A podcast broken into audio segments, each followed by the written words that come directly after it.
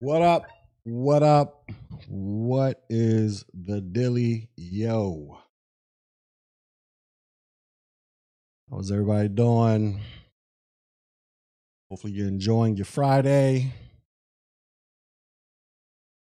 No, you ain't got nowhere to be. You ain't going to the clubs. But you might be creeping and crawling later on tonight. If you're gonna creep and crawl, use protection so you don't add to the single mother statistics of the community. You dig? All right, let me go ahead and give a, give some shout outs here. First shout out comes from Joe Quavian. Threw in five dollars. He said this is for sticking up for the mixed peoples stream I did about three videos ago. Shout out to Jaquavian.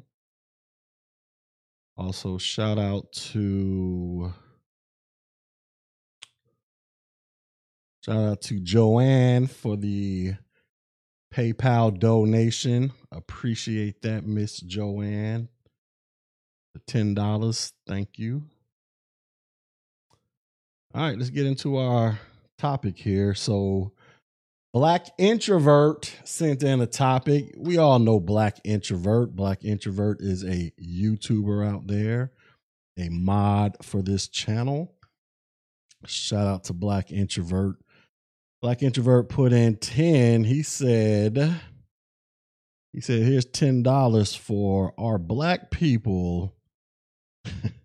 he says, are black people too stupid to fix the community? That is what Black Introvert wants to know, ladies and gentlemen. He wants to know if black people are too stupid to fix the community. I don't know if this is a serious topic, but you know, we'll try to pretend like it's serious. So are black people too dumb to fix the community? Ah, part of me wants to say yes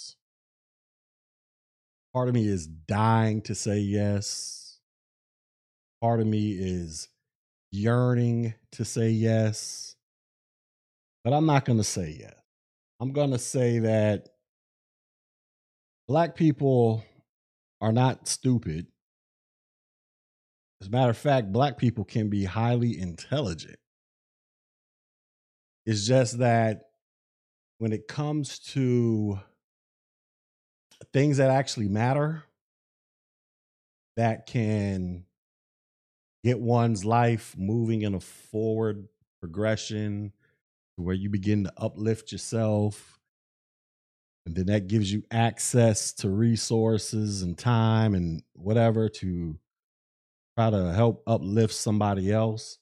I think a lot of black people are misguided with their so-called arty smarts to where they'll they'll take all this arty smart intelligence that they proclaim to have and they will just utilize it in a bunch of towards a bunch of meaningless applications that don't really produce anything of true substance and value over the long term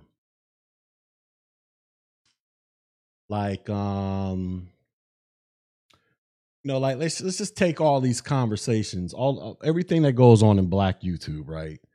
Manosphere gender wars racism white supremacy blah blah blah blah blah all that stuff right?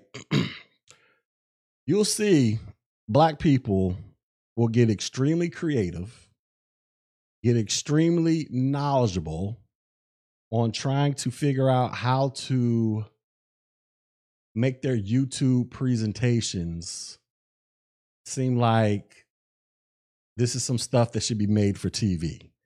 They'll go all out, get the top notch microphones, get a get a nice mixer, They'll go all out, decorate their setups, you know, their background setups. They'll get their cameras on point. They'll do all of this stuff, right? And is greatly appreciated depending upon who the content creator is. But when you look at that, you're like, wow, this content creator is really going all out to make his or her presentation immaculate. But then when you get to the actual meat of the content, oftentimes it is just a bunch of useless crap. So, meaning they took all this energy to research the best mics to make sure that their sound quality is crisp, their presentation is crisp, but then they deliver you a platter full of crap at the end of the day. You know, it's like just imagine you going to this fancy schmancy restaurant. You want to wine and dine your shorty. And then they bring your food out on these platters, these silver platters with the with the big silver covering over it. They got the table all decorated real pretty, you know, something that you would see at some rich person's house or whatever. then they lift up the cover on the food, and it's just a big old pile of steaming hot crap. you know what I'm saying? It's just a it's just a steaming hot pile of crap. But they went through all this time and energy to set up this nice fancy restaurant, got the elegant eloquent music playing, the elegant mu- music playing. Like I say, they got the top notch presentation. But the reason, the sole reason that you are there, they are feeding you crap. crap that isn't going to help you in life, is not going to help really progress you in life. That, that is an example of what I'm talking about. So, yes, black introvert, if you're listening now or in the future, because the original question is this is a topic from Black Introvert. Black Introvert says, Are black people, the question is for the 10 on it segment. For those you don't know, you donate $10. If you want me to talk about a topic or you have a direct question for me, that's how this works. Cash App, Light Skin Hero, PayPal description is in the uh, PayPal link is in the description. But he wants to know black people too stupid to fix the community. I, I, I struggle with this. Well, I don't really struggle with it, but I say no, they're not. Black people are very intelligent. It's just it's just a matter of the intelligence oftentimes is applied to a bunch of meaningless crap that doesn't really get people anywhere, man. It doesn't really get people anywhere. Whether it's themselves, their family, or the greater community at large. And that's what we see taking place on YouTube a lot. Outstanding presentations. You got to give it up. Some of these guys, their presentations are, are immaculate, but they feed you and serve you crap every single day.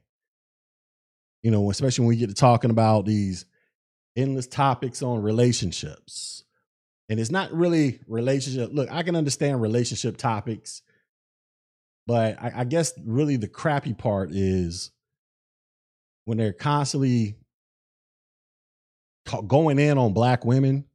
Like there's see, my thing is there's a time and a place to do it, and the opposite, and, and vice versa. But and then there's even there. Well, I'll, I'll back that up if that is your and if that is your intent, like you hopped on YouTube and you're like, I'm just gonna go in on black women 24-7, go ahead and do what you do.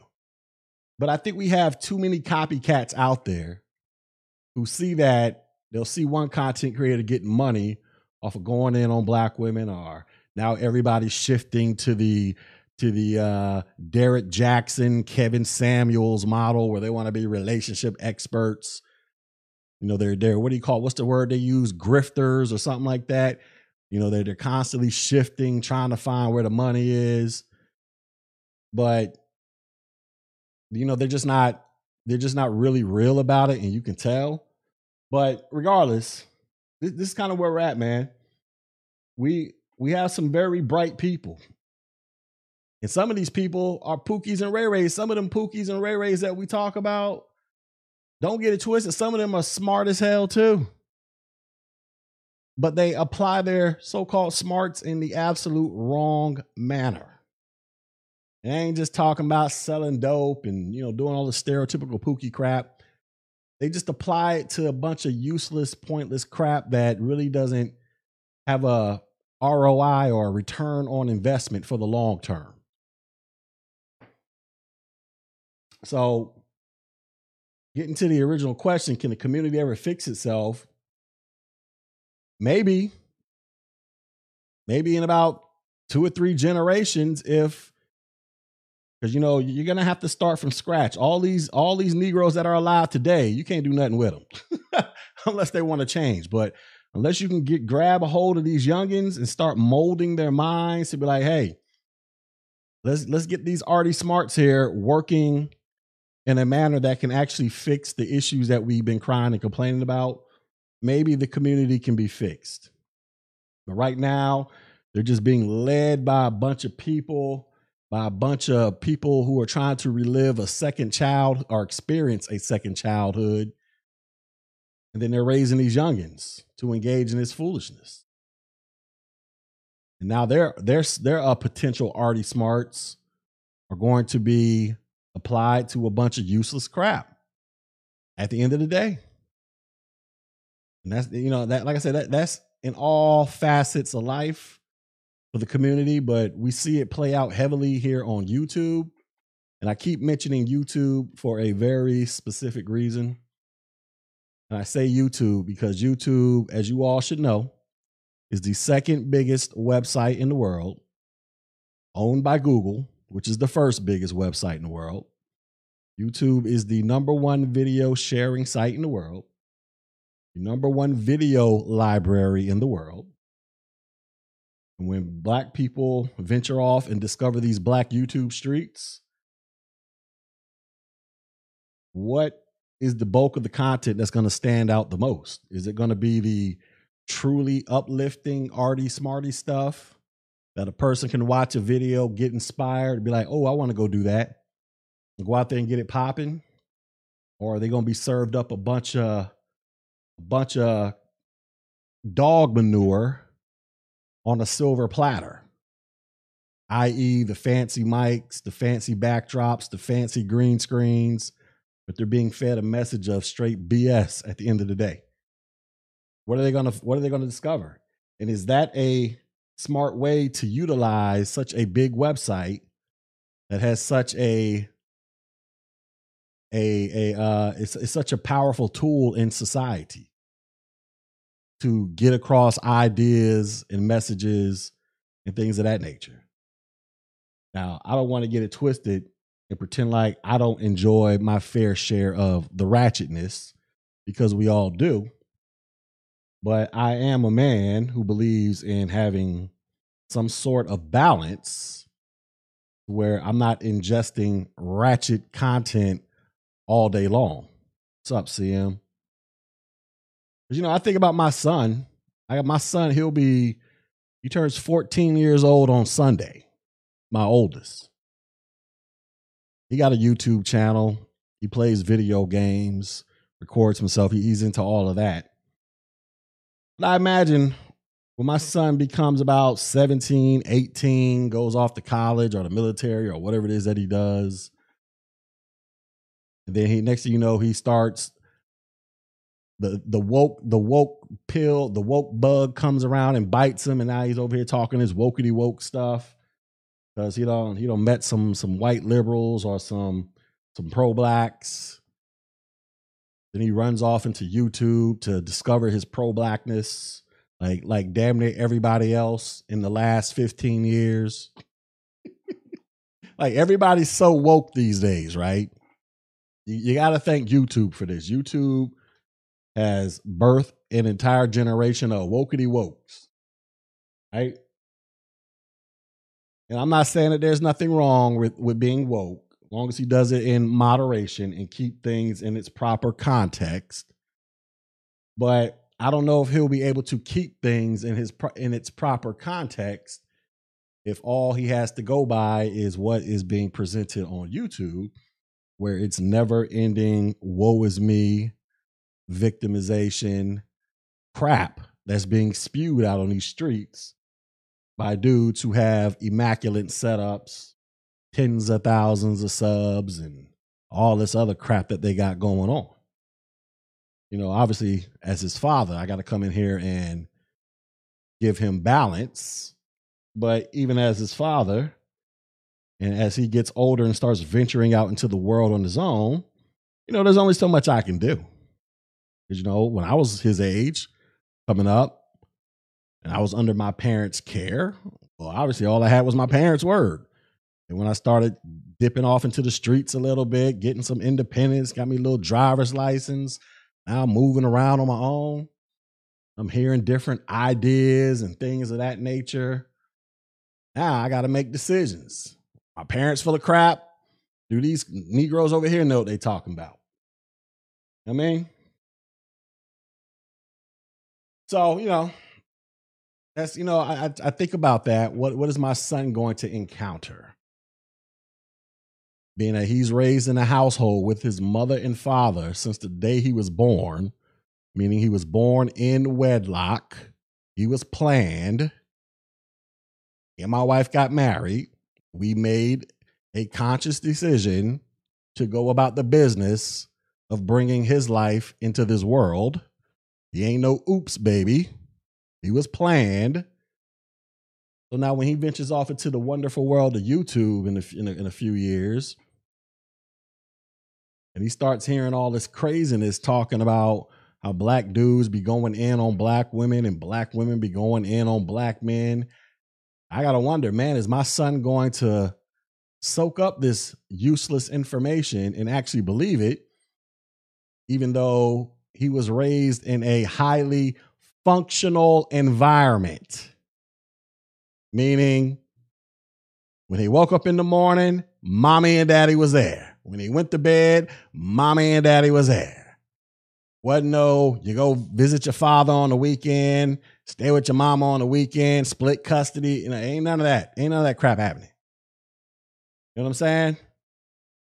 I gotta, I gotta wonder what is he gonna discover on YouTube and other social platforms, etc., that may distort his worldview from what he was raised in, and hopefully my son has enough common sense, which I believe he will, to where he'll be able to separate the BS from the real.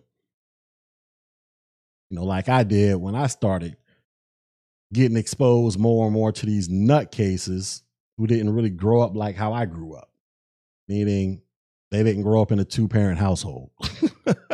you know what I'm saying? Like I did.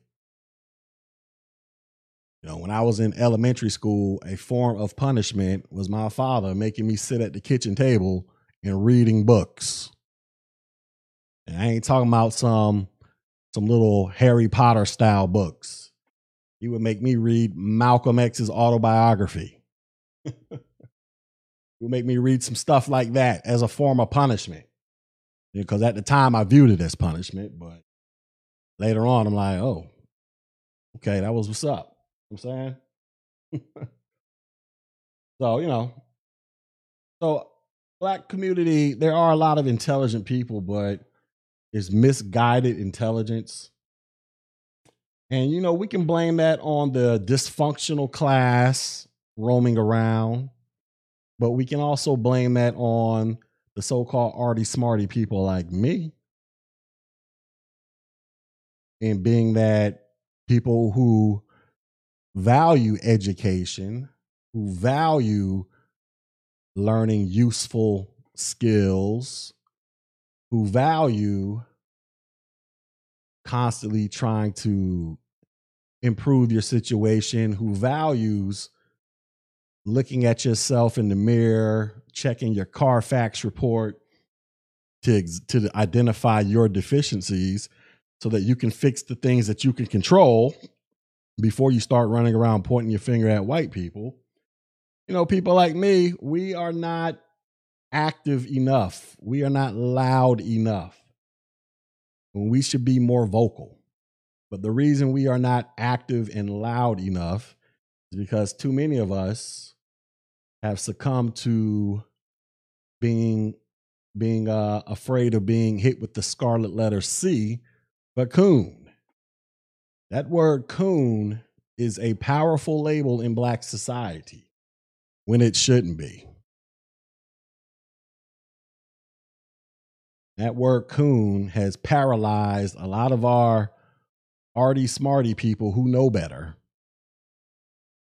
into making them bow down to going along with the program of avoiding accountability and teaching other black people to hold themselves accountable for the things that they have direct control over which makes absolutely no sense to me as to why people retreat uh, being accountable self accountability as some some type of taboo so it's partially our fault for not combating these these delusional nutcases on the other side of the aisle who want to run around here and just avoid accountability and blame everything on everybody else. But you know, I do my part. I try to do my part to the best of my abilities. And hopefully, hopefully, as time progresses, and some of you guys out there start understanding that you really don't have anything to fear, you will start becoming loud in your own right.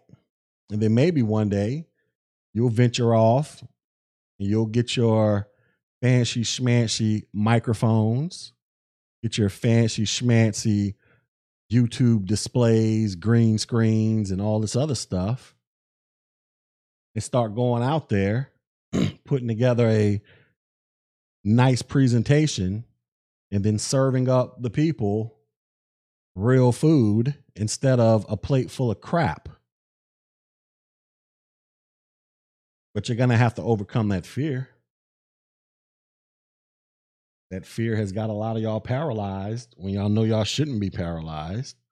that fear has got a lot of y'all honestly believing that you know, take take take the example of Chicago. Oh, we shouldn't talk about Chicago. Why not? You know, you got people out here, people out here honestly running, uh, people out here running around honestly believing that it's a bunch of white people and cops out there shooting up all these kids and terrorizing the hood in places like Chicago, New York, and other places, Baltimore, et cetera, et cetera.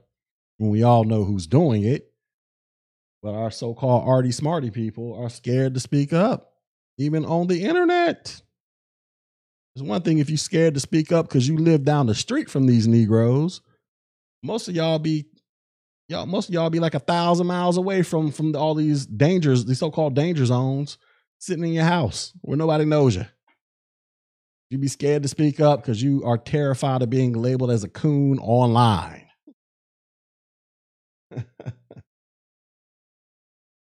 you know, I guess I got to lead this charge and, and, and, get y'all to understand that there's nothing to be scared of that you can actually use your intelligence in a more constructive manner to where you can go out there and try to encourage people to look in the mirror and go about the business of fixing themselves so that maybe we can get to the real business of trying to fix the community in a tangible manner instead of just sitting around here having circle jerk conversations over and over and over again about all the ills of the community and trying to figure out who we can blame next by saying they they did it they did it white people white supremacists the boogeyman uh, bigfoot you know the aliens did it all this other crazy crap instead of saying okay here's the problem how do we fix it who knows how to do this who knows how to do this Let's educate these people. Let's round them up. Let's figure out how to get some financing for this thing. Let's do what we got to do. And actually going out there and doing it instead of just talking, but actually doing it. You know I mean? So it's a lot of smart people. It's just misguided because it's not cool to be account. It's not cool to hold yourself accountable in the in the uh, black community anymore.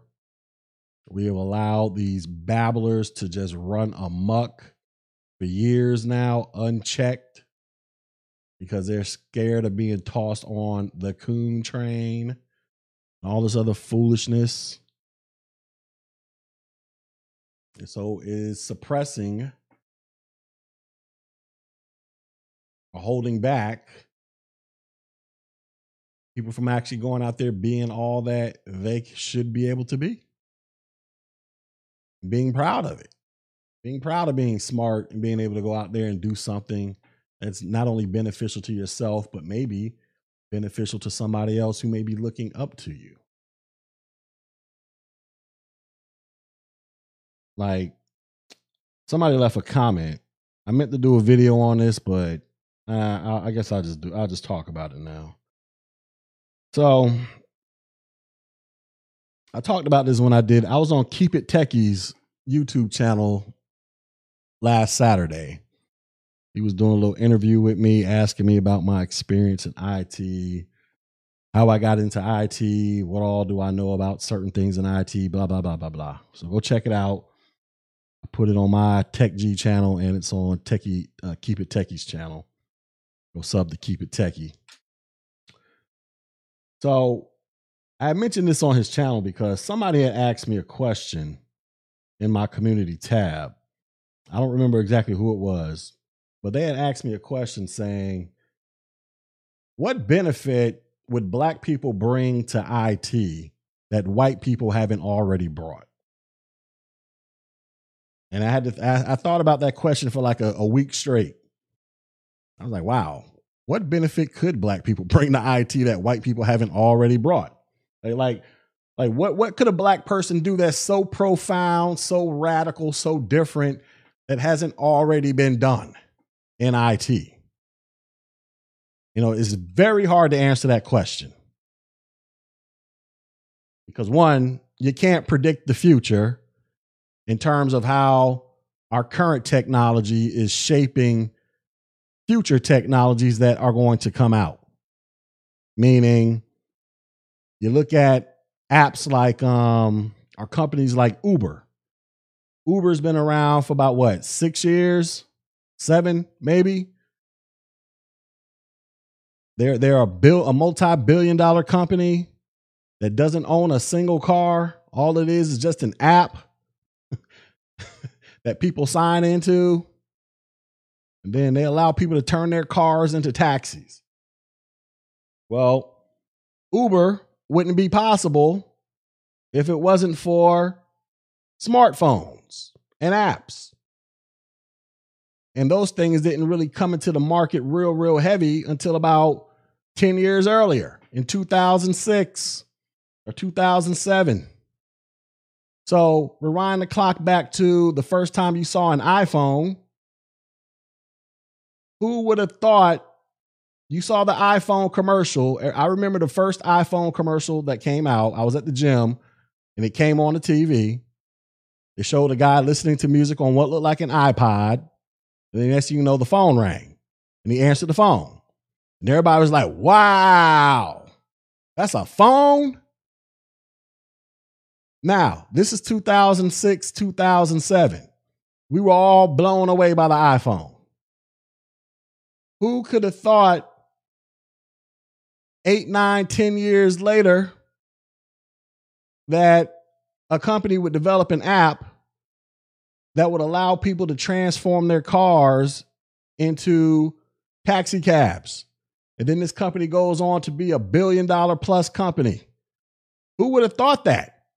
But Uber wouldn't be possible if it wasn't for iPhones and Androids that allow for people to develop applications that are made for smart for mobile devices. So what I'm saying is when it comes to this question of yeah, it's the same thing with Airbnb.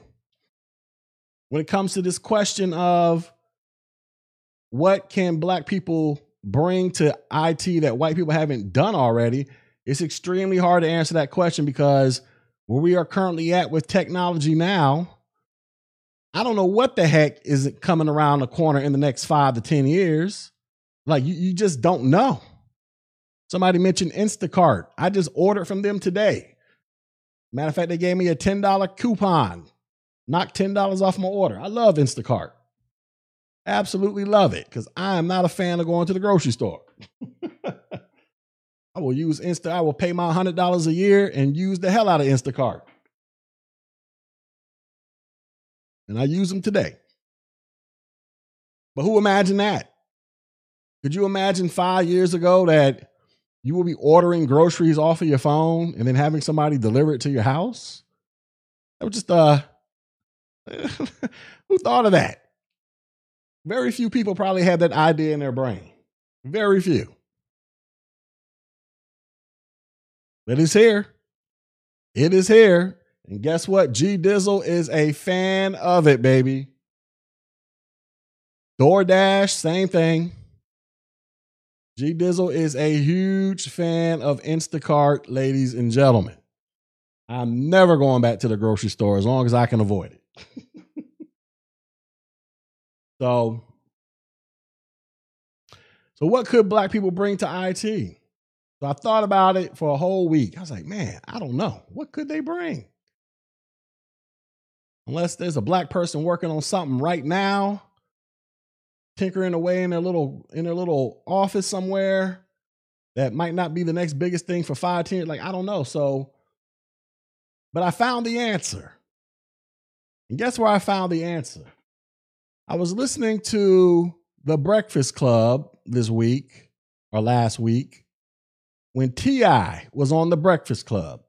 And T.I. actually said the answer that I was thinking in my head. Of all people, T.I.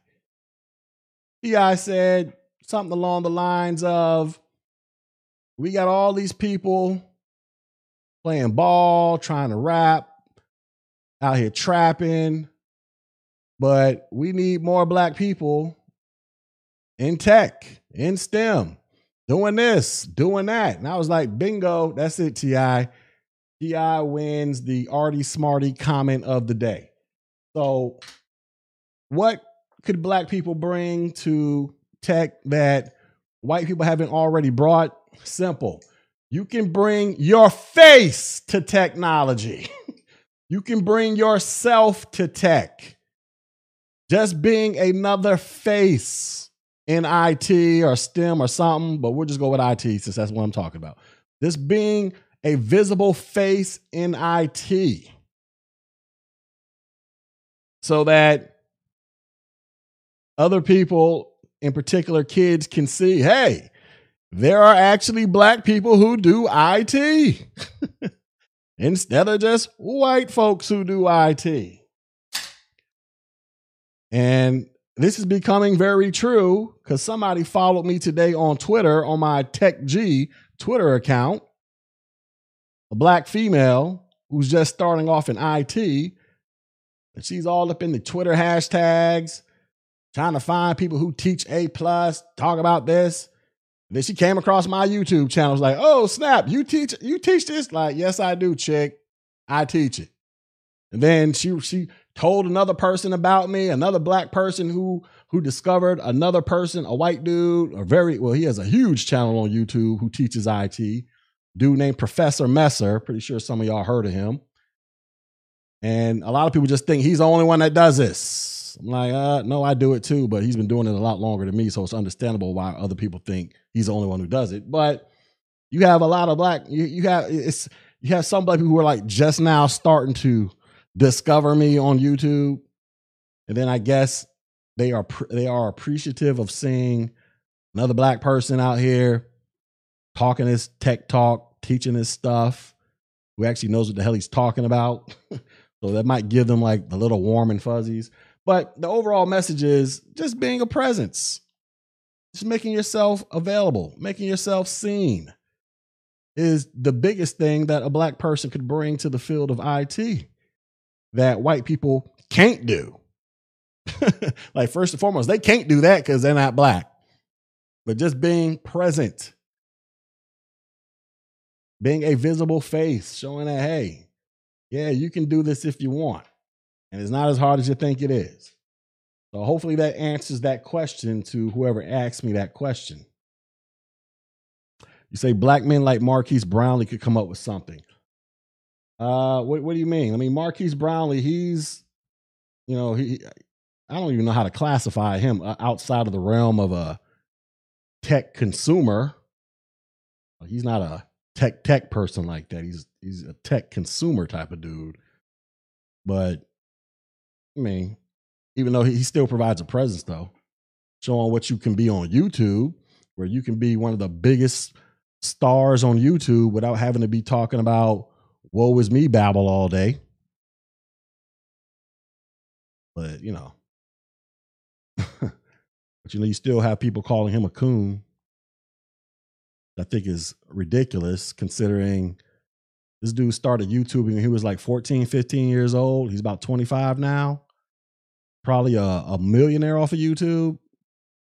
He's getting ready to open up this this big facility that he just purchased so he can do all kind of crazy stuff up in there with his with his YouTube videos and other things he got going on in life. But I've heard people refer to him as a coon. Like, why would you call this dude a coon? Because what he has a bunch of white people around him that more than likely work for him.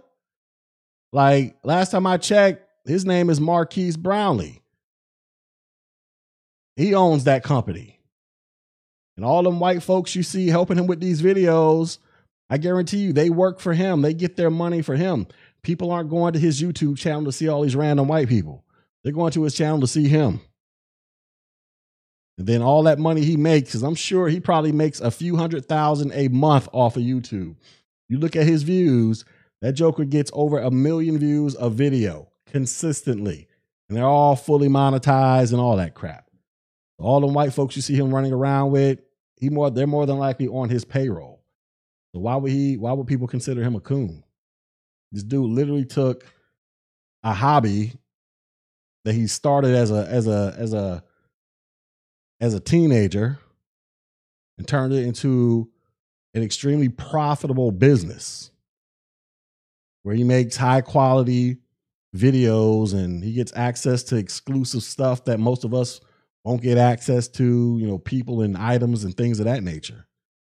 I don't see why anybody would classify this dude as a coon, especially when he doesn't talk about any, to my knowledge, he doesn't talk about any social issues at all.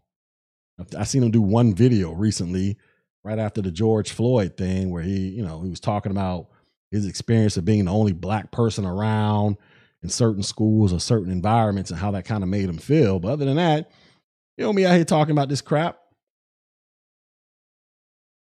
You got better things to do. And I don't blame him. He said this discourages a lot of black men from entering STEM. Wait, hold. What are you talking about? He said smart black men are ridiculed and treated as outcasts in the black communities. They are told they talk white. This discourages a lot of black men from entering STEM. Yeah, I guess. Um, this is why you need more faces in STEM more black faces in STEM. so that you can be black and still go out there and do the damn thing. you know what I'm saying? You know, you need more people to do these things. The Marques is surrounded by white people. How many black people are in the tech industry? Of course, his crew is going to be white. Well, I mean, but it doesn't matter if his crew is white, whatever. The whole point of that is who's on the payroll. Are they paying him or is he paying or is he paying them? I guarantee they work for him. So what's more important? Having a a, a, a, a true black owned business where the black person is the one signing the checks or surrounding yourself by a bunch of black people in an industry that doesn't really have a whole bunch of black people in it. Like, like which one is more important in Blackistan's eyes? What do they talk about? We need black owned businesses. Technically, Marques Brownlee is one. He's black and he owns a business. like, like that's it. He's black and he owns a business. And he's the one signing paychecks. He's the star of that channel that probably brings in hundreds of thousands of dollars a month. So what, what the problem is? He's out there doing all the crap they cry about. Look at Robert F. Smith, the billionaire. Go look at all the people that work for him. It's a bunch of white folks. Now, would you like to see more black people doing this stuff? Of course. Guess what? You need, you're probably going to need qualified black people to do the job. Yeah, I'm, I'm willing to bet Robert Smith, when he was out there picking people to fulfill, or whoever was pick hiring people, I'm willing to bet. I, I highly doubt race was a was a major thing. Being that the CEO and owner of the company is black, it was probably more so on: Are you actually qualified to do this damn job? You know, like everybody's out here talking about Joe Biden should pick a black woman to be his VP. Why does he got to pick a black woman?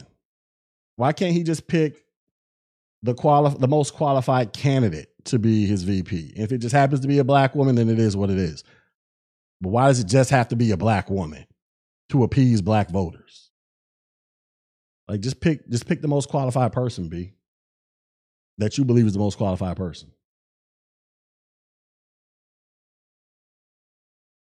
So, you know, that that's that's the value. But you're gonna have to foster this culture of of instilling that it's okay to be smart.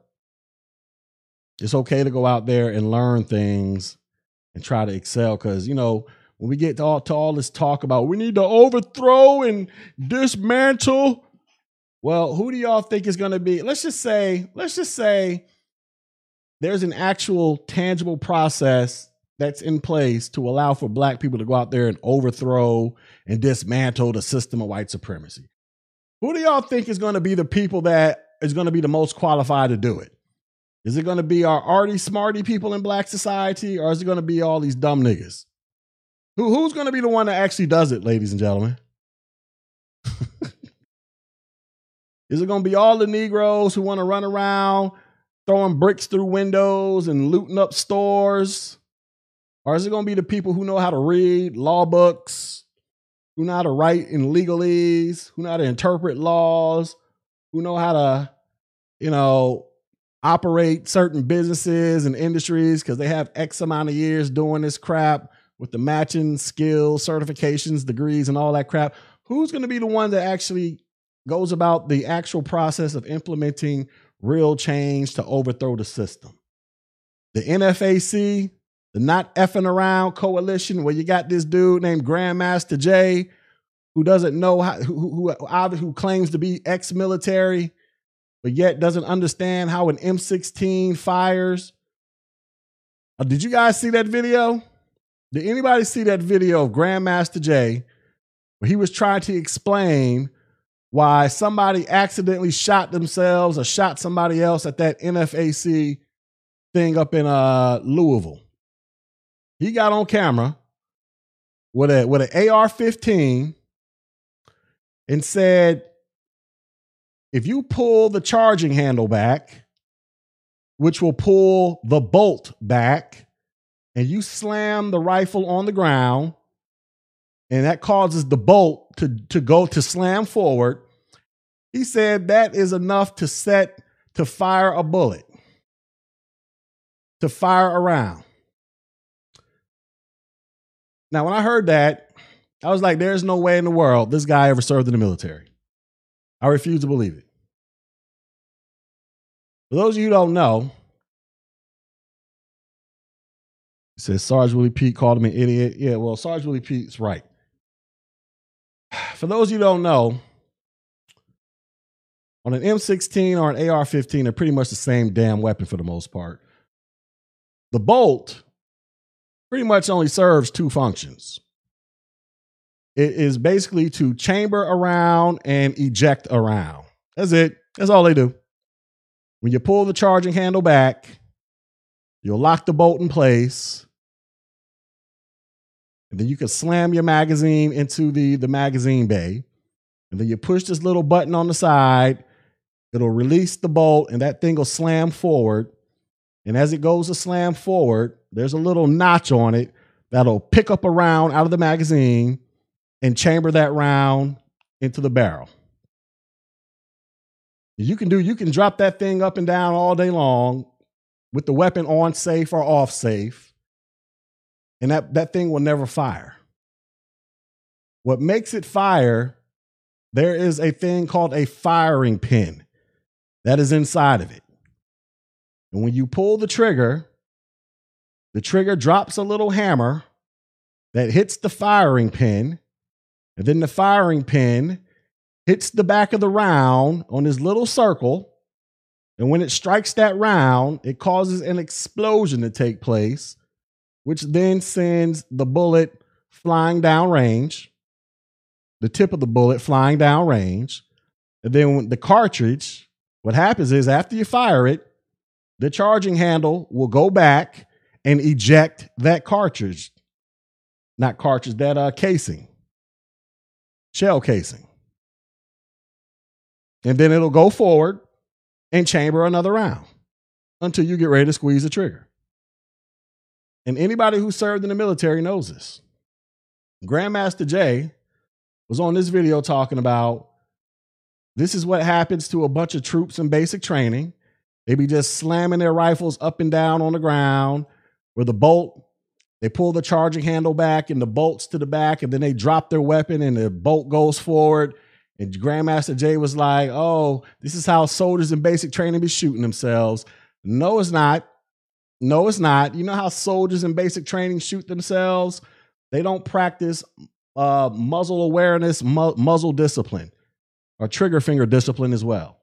Meaning, when we got these soldiers on the range, first thing they're taught is to keep your weapon pointed up and down range at all times.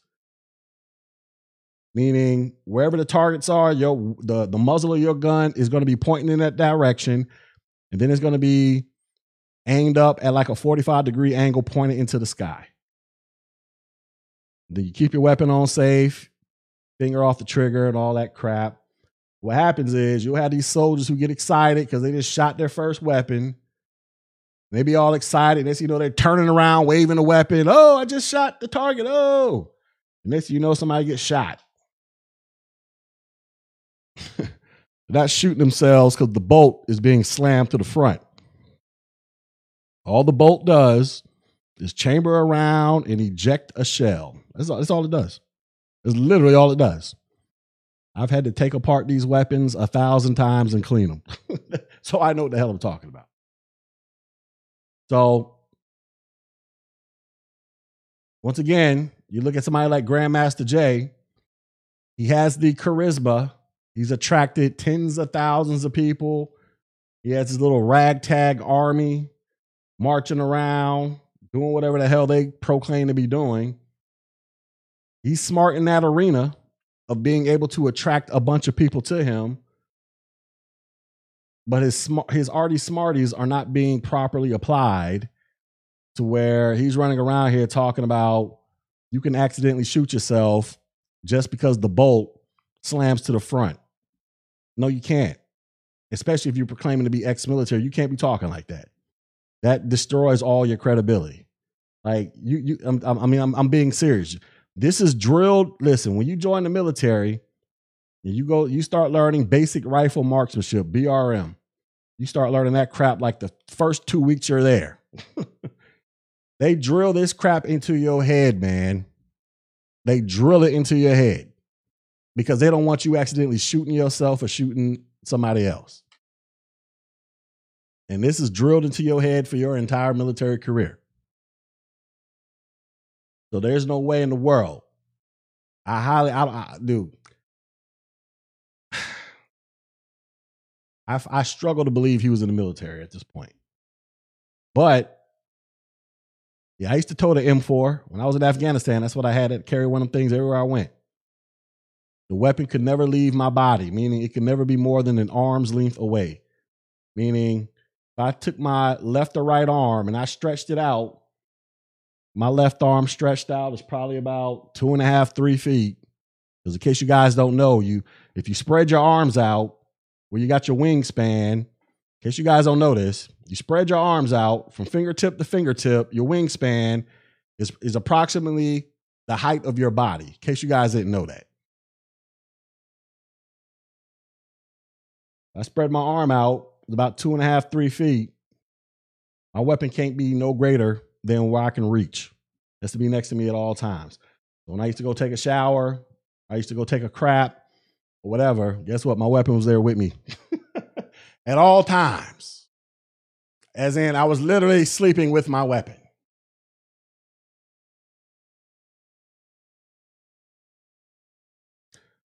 Nah, Grandmaster what's his face said he was in the army.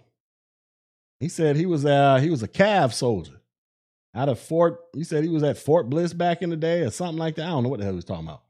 I always thought cav was at Fort Fort um that base Fort. What's that damn base in Texas? Shit.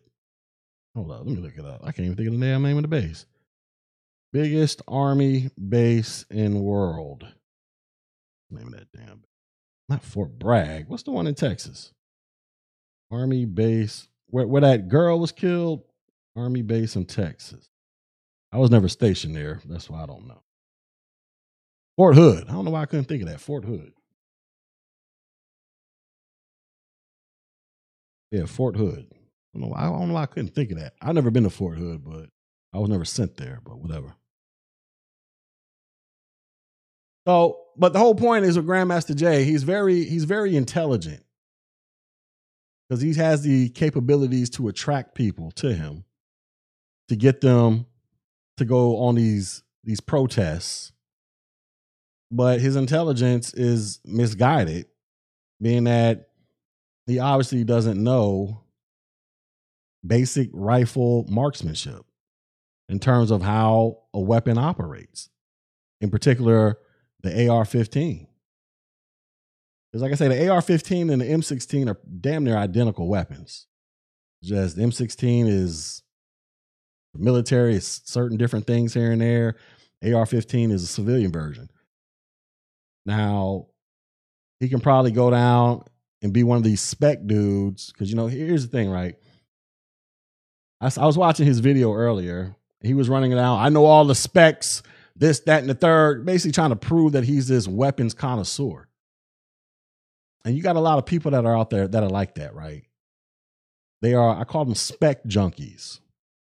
They know all the specs about everything. When I used to take pictures, when I used to do photography real heavy back in the day, I used to come across a lot of dudes who knew all the specs about every camera and every lens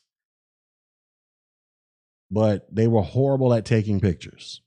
Like they can run down the specs better than I could, but they were horrible at taking pictures. So I'm like, what is what is the point in knowing all the specs if you can't use your camera? And so he comes across as one of those dudes where they sit around and they read specs all day, watch videos, you know, just engage in this extreme spec tech talk but if you spend time at a weapons range firing your weapon and then having to clean your weapon, then you will know that you cannot cause a, a, a AR-15 or an M16 to fire a weapon just by just by having the bolt simply slam to the front. Because, like I said earlier, when you slam the bolt to the front, all that does is chamber around. And then when you fire the round, the bolt goes to the back to kick to eject the shell of the round it just fired, and then chamber another round. And then when your magazine is empty, the bolt will go all the way back. To, the bolt will go to the back and lock. Like you would know that if you spent time at a weapons range.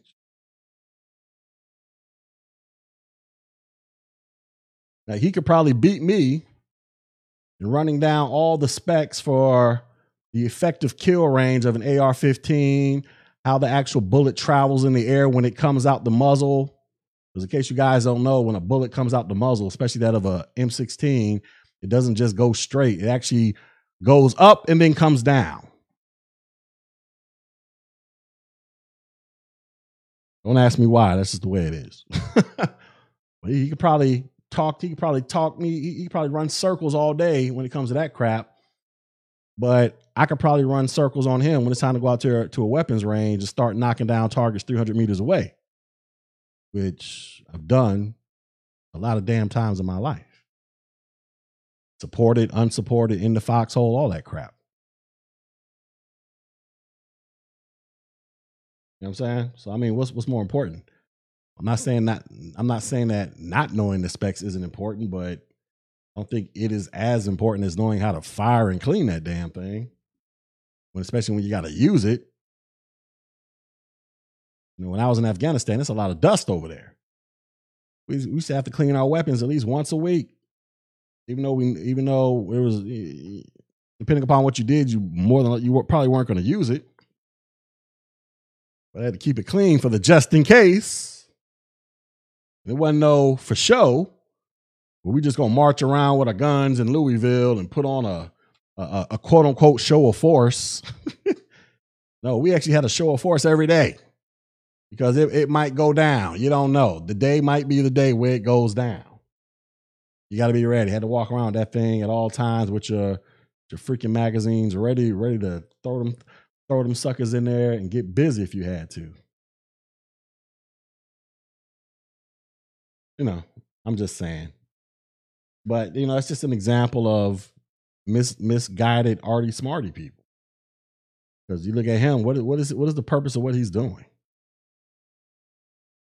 I mean, it looks cool. Oh, we got all these black people with guns. Okay, fine. I'm not against black people having guns. Everybody should have a gun. If you were legally allowed to own a gun, go out there and get all the guns you can afford. I'm not against that. But it looks rather foolish when you're leading all these people and then somebody in your so called ranks accidentally shoots themselves or shoots somebody else or whatever the hell happened. Like, why is that happening? Before you start rounding up all these people to go on these damn protests and marches, you should have sat all their asses down a week or two, couple weeks in advance, and went over some basic rifle marksmanship with these people. And verified they knew actually they knew what the hell they were actually doing with these weapons. They understood. Like, hey, and first of all, here's another question. Why are you at a protest? And why do you have live ammunition chambered? well, I didn't understand that. First, I was like, wait a second, what do you mean somebody got shot? Why are they walking around with with rounds locked and loaded? And what the hell are y'all doing? Why can't you just have your magazine sitting on your hip or you got an empty magazine thrown in there to make it look like you got one or whatever the case is, but what the hell are y'all doing?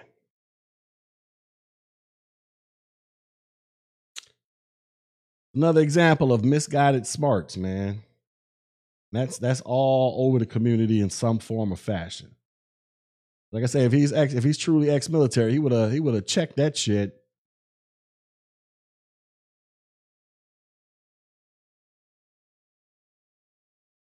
You know I'm saying?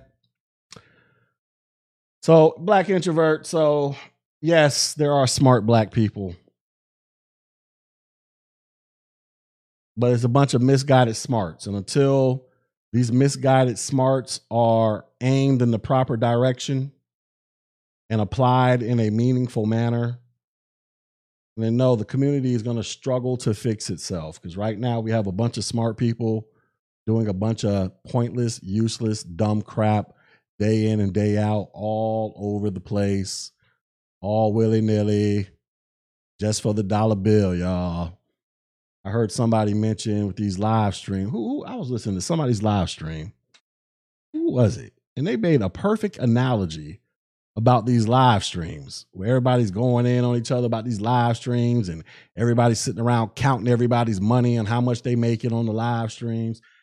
Somebody I don't remember who I was listening to, but somebody somebody equated these live streams, especially with the dudes in the black manosphere, this is the this is the this is black men's version of of working the stripper pole.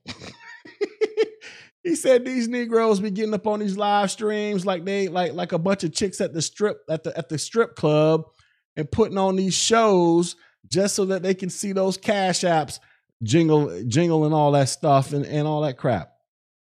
Speaking of that, there's there's my uh I want to put a little something on mine. There you go.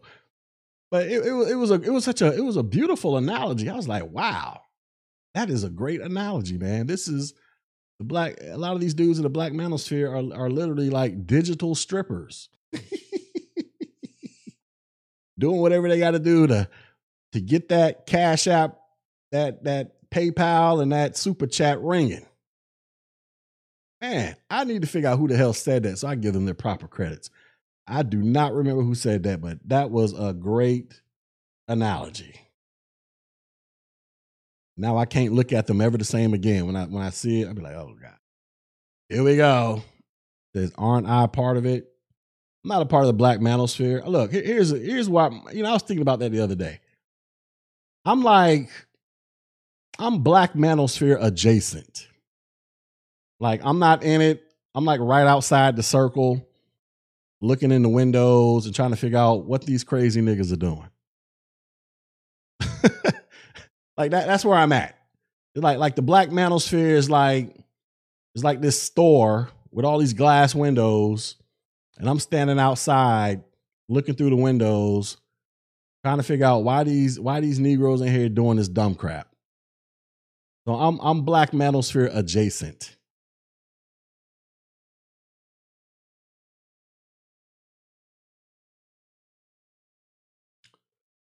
And I prefer to be black manosphere adjacent.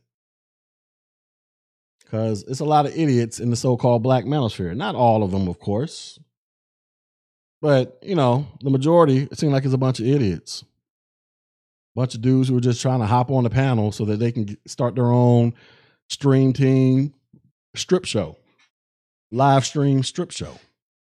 You know, if that's what they want to do, that's what they want to do. But when I just listen to some of the crap they talk about, I'm like, I can't get jiggy to this. I just don't understand what value is this bringing over the long term. Like, how is this going to help Black society? Says some people shouldn't be on the panels. Yeah, but look, I'm not I'm not here to tell people how to run their panels or how to run their channels. That's that's their prerogative. Like I'm I'm not one of these people who goes around here policing who people listen to. We be like, oh, you listening to my enemy. You can't be on my channel. I don't do that. I don't give a damn who y'all listen to. Y'all can y'all can be y'all can be faithful subscribers of somebody who absolutely hates me. I wouldn't give a damn. You know what I'm saying? I, I legit don't care. But um, so I'm not to tell them how to run their channels. But I do agree with you. I don't understand why some of these people do hop upon. Like I was listening to a live stream. Whose channel was it? It was it was about. I want to say it was Mr. Fantastic's channel because I listen to his stuff a lot. I think he's an interesting dude. And it's probably it's probably about a week ago. I don't know. And some dude hopped up on the panel. Every other word out his mouth was, what I'm saying? What I'm saying? Yeah, man, you know, they're happy, you know what I'm saying? Yeah, man, they was, you know what I'm saying? I mean, it was literally like every other word was, you know what I'm saying? You know, I'm like, no, nigga, what are you saying? Because all you do is say, you know what I'm saying? Like, God, dog, you can't, you can't, you can't say a sentence without saying, you know what I'm saying? know what I'm saying? It, it was literally, he was talking for like five straight minutes. And it was like every, every four words was, you know what I'm saying? You know what I'm saying? And then sometimes he wouldn't even get a complete sentence out. He'd be like, uh, you know what I'm saying? You know what I'm saying? Yeah, you know what I'm saying? You know, no, what are you saying, bruh? Why are you up here talking? Nobody, I don't know what the hell you're saying, because all you're saying is, you know what I'm saying? Like, why are you talking? Just type in the comments.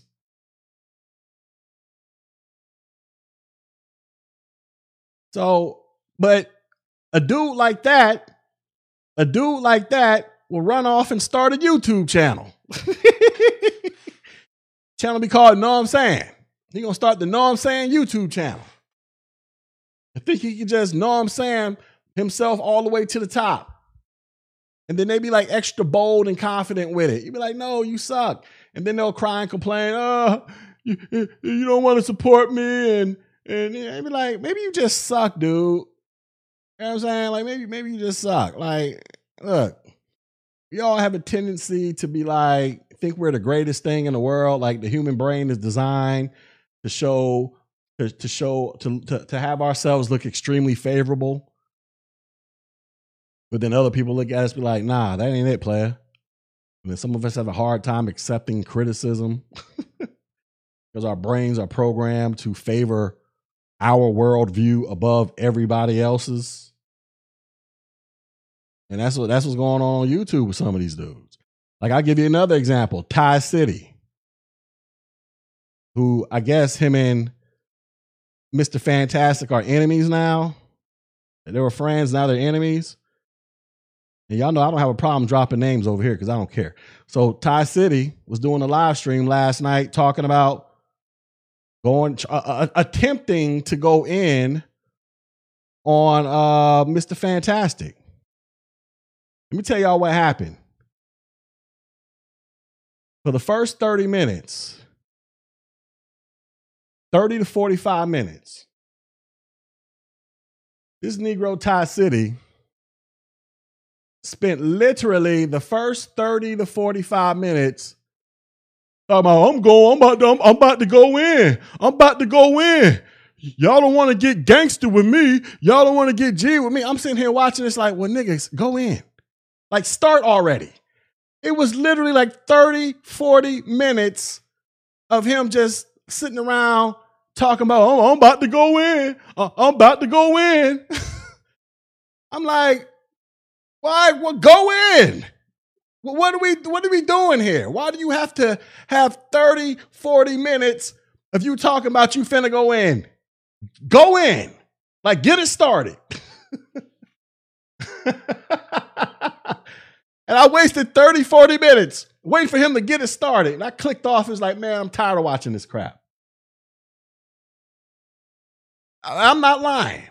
Who Black Introvert, you were watching. Did you see it last night? He literally spent the first 30 to 45 minutes talking about how he's getting ready to go in. I'm like, my nigga, start already. I'll, I'll let you slide for the first five minutes, maybe even 10. Yeah, maybe, uh, no, five minutes of you prepping everybody for the go in. He spent 30 to 45 minutes, y'all, talking about how he finna go in. I don't even know what he went in on because I turned it off. I was like, I can't sit here and listen to him talk about he finna go in. Nigga, we 30 minutes into the damn live stream. When are you gonna start? Like, God, I could, I was like, what is this? What is this? Well, he probably thought he was dropping some hot fire last night during them first 30, 40 minutes. Now, I don't know what happened after I turned it off. Maybe he did. But he probably thought he was that nigga last night during them first 30 to 45 minutes. I'm like, nigga, you whack as hell right now, B. Like, start. The hell is you talking about? You finna go in for 30, 40 minutes? Start already. Good God. That thing drove me up. I, dude, I'm telling you, I was pissed. I was heated. Like, I, it was driving me crazy, man. Because he just kept saying it over and over. I didn't stick around to watch it. I couldn't look. After about, oh, so you were there. So you saw, so you know, so you know I'm not lying. SSXLs, you know I'm not lying. I'm not making this up. Did he spend, did he or did he not spend the first 30 to 45 minutes talking about how he's gonna go in? I couldn't take it no more. I, I, I was ready, I was ready to hear. Like, all right, do it. You know what I'm saying? Mr. Fantastic went off earlier that day. You know, I'm here for the I'm here for the, the, the Negro nonsense. I ain't picking no sides you know, I'm cool with Fantastic. I don't know Ty City or anything, but I'm here for the Negro nonsense. You know what I'm saying? I'm, I'm, I'm on the outside looking in so I can have something to come over here and talk about. He literally just like, I'm finna go in. I'm finna go in. Uh, uh, y'all don't want me to get gangster and G. I'm finna go in. It's like, oh my goodness, 30 to 45 minutes of this, him just saying the same crap. But in his mind, he probably thought, yo, nigga, I'm spitting hot bars right now. No, no, you weren't. Maybe you did after I left, but when I was there, no, you weren't. you were literally sounding like the know I'm saying guy.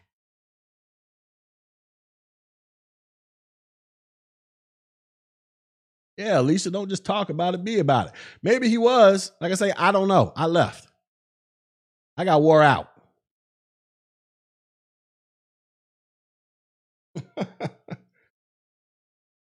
but you know, I'm just saying, y'all can go run back and tell them I don't give a shit. I really don't care. Y'all listen, y'all know how I do. I drop names every chance I get. And I don't care if people run back and be like, oh, he said this. Ooh, I don't care. What they gonna do to me? They gonna do? They gonna make a video, then I'm gonna make a video clowning them. And you know, that's how it's gonna be. You know what I'm saying? Y'all go back and tell if you want. I don't give a shit.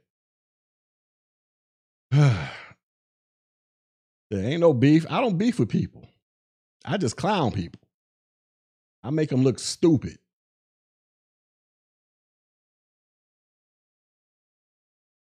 I drop names and keep it pushing. I don't, I don't be understanding why people be scared to drop names. Like shit, these YouTubers. The hell y'all scared to drop? I hate I hate when people do that crap. Don't say their name the, you know, Mr. Fantastic does this. He be pissing me off when he says this. Don't mention their name in the chat. Now I understand why, because he doesn't want to give shine to people. Me, I don't give a shit. If I'm talking about somebody, I'm saying their name. I don't care. You're a content creator, you make videos, you it is what it is. you know what I'm saying? It is what it is. That's the way this thing operates. You know what I'm saying? As far as I'm concerned. Somebody said to get me some more subscribers. That's I mean, that's cool. Um that's that's another thing. That's another reason why I'm not part of the black manosphere. Because every subscriber that y'all see on my channel, I did that. I built this channel up one subscriber at a time from scratch. All me. All me. I didn't start going on to other people's panels till I had over 5,000 subs. Matter of fact, the first panel that I ever did was Obsidians last year. I had over, I had close to 6,000, I don't know, it was close to 6,000 subs by the time I went on his panel. That was the first time I ever went on anybody's panel. I, would never started off on panels. None of that crap. Now, I'm, I'm, I'm saying this is what I did. I'm not saying that they're wrong for how they do it. This is how I do it. You know what I'm saying? But that's I think that's another factor as to why I'm I'm not I don't consider myself part of the black manosphere because I think one of their their things is you have to start off. Matter of fact, uh, what's his name? Grandmaster Troll, Kenneth, Kenneth, whatever his name is. I know I'm talking about the dude that be doxing everybody. He did a video not too long ago explaining he equated the black manosphere to the mob and how he was like people in the chat they're like the they're they're the associates. You know, the, an associate to the mob is somebody that hasn't been made, but you know they're still running around here doing the deeds of the mob, you know, beating up people and all this other crap. Then he was like the soldiers. They're the ones who, you know, they're, they're made men, but they're the lower ranking made men. When you equate that to YouTube terms, he was like the soldiers in black black the the black manosphere are the moderators, people who got wrenches, and then people who go up and hop on panels. Those are the those are the soldiers. Then he said the next level is you become a captain. And he was like, a captain is somebody who goes from being a moderator and a panelist to now they start their own channel, but they still fall up under the leadership of the bigger YouTuber that helped put them on. So in the case, take a Grinch and a Angry Man type of relationship. And then he was like, the next level after that, it become the underboss. In the mob world, the underboss is the number two guy. You equate that to the black manosphere, that would be Grinch and Angry Man with the with the whole masculine mercenary thing. Grinch is the number two, Angry Man is the number one. Then the boss is, you know, obviously you know, whoever runs their their so-called clique. It was pretty good analogy he put together. I was very impressed with Ken. I was like, wow, that is a great analogy. And it was great because the night before I had watched this documentary on Netflix talking about how the mob was running New York City back in the 70s. And they were showing like the four or five families that ran the mob and how they had like a two, they had like a, a billion dollar plus operation going on out there. And then I just happened to see Kenneth's show. I was like, oh, I just got finished watching something about this. It was a very good analogy. Props to Kenneth for breaking it down like that. He did a very good job. So y'all go check out Grandmaster Troll's channel where he did that video, that breakdown. It was very good. And in that video, somebody mentioned Jessica X. In that video, he walked the steps. He, he, he explained how Jessica Epps leapfrogged everybody to becoming a boss, which is pretty funny. So, do I like her? I don't. I don't know anything about her content. I've never listened to her channel, and I highly doubt I will. I highly doubt that I will because I'm trying to understand. One, she's a black female, or whatever, in the black manosphere. And then two, she's a foreigner from another country. Now, when I listen to these black manosphere discussions, me personally, sometimes I have a I have a hard time listening to dudes who are from foreign countries, especially dudes that be over there in England. And they be talking about their problems. They be talking about black male issues. But I'd be like, it's kind of hard for me to comprehend it because I'm like, dude, y'all are across the pond in England. y'all are not here in America. The stuff that these Negroes in the black manosphere talk about is 99.99% strictly tailored to black American men. And so when I listen to these dudes overseas who be in these conversations, I sometimes I just be like, I don't get it. Like, like, dudes, you don't even live here. like, what the hell can you actually add to the conversation about something you don't experience on a daily basis other than what you see taking place through your phone or your computer? I don't know if that makes sense. It just kind of strikes me a little weird when I hear these foreigners in these conversations. Just it just it comes across weird as hell to me. And so, being that she's a foreigner and she's a female, I just be I, I, I don't I don't understand I don't understand it how she's in the black manosphere. But then again, I'm me personally, I'm probably not going to take my time to investigate because I I I, I don't have an interest in finding out. I don't I don't see what the appeal is. And well, like I say, maybe there is an appeal there. I just don't see it to where I'm going to invest time listening to it. Because I'm like, she has two strikes against her. She's a female and she's from another country. And I'm assuming she lives in another country over in Europe somewhere. I don't understand. What like how how is she tying to all of this? When most of these conversations are purely from the perspective and the experiences of black men who live in America. That's, I mean, that's just kind of where I'm at with it. Maybe maybe I'm completely wrong, but I I just don't I don't understand it.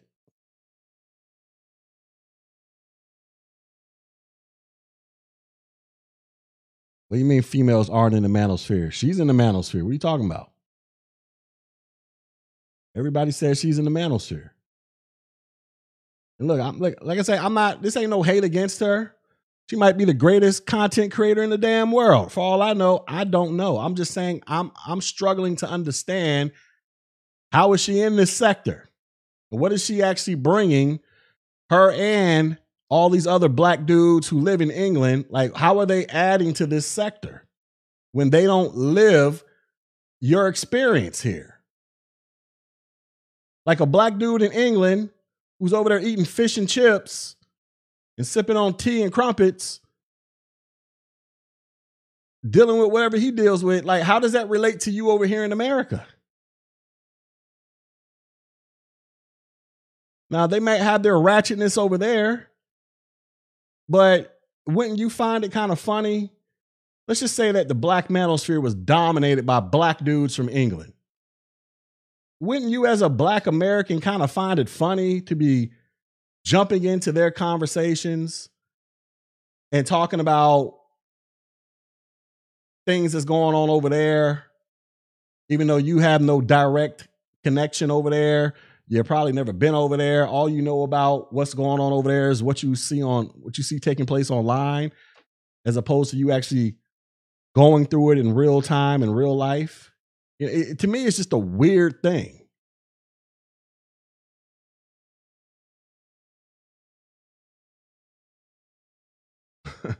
But maybe that's just me. Yeah, like I say, it just it just comes across weird to me. It's like, like what is this dude who got this heavy ass English accent? What the hell does he know about Bonquisha over here in the states? You might have your British Bonquisha over there, but you know, I, I don't know if you can. Uh, you know what I'm saying? It's just weird to me. it's just weird to me. You know what I'm saying? This comes across a little weird. That's all. That's all I'm saying.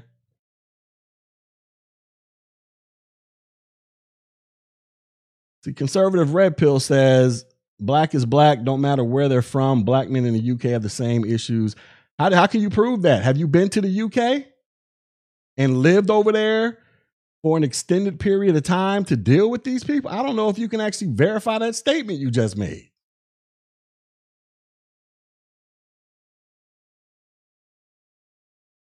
How can you? How can you? How can you? How do you know? You you would have to actually go to England and live over there for like a couple years, get heavily ingrained into their society on a 24 hour basis before you can come back here and be like, yeah, they're just the same. I don't know if you can do that just by listening to people talk shit on the internet.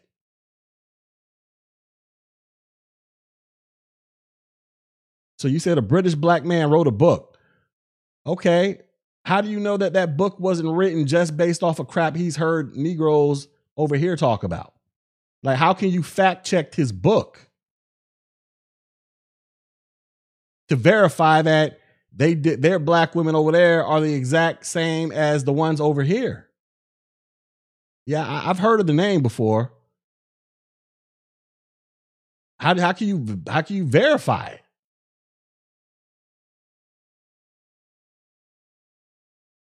What I'm saying is, if I saw his book talking about black women, and he's equating black women to British women, and if he's never been here, now you're saying he's been here. But did he come here just as a visitor or did he actually live here for an extended period of time? Because look, it's a listen, it's like somebody coming to I'm, I live in Orlando. Imagine somebody coming to Orlando going to visit Disney World and Universal Studios. They down there for a week taking pictures with Mickey Mouse and shit. Then they go back home. And next thing you know, they out here talking about, yeah, man, I'm from the O. I'm from Orlando. Be like, but nigga, you was only down here for two weeks visiting Disney World. You weren't actually in Orlando, Orlando.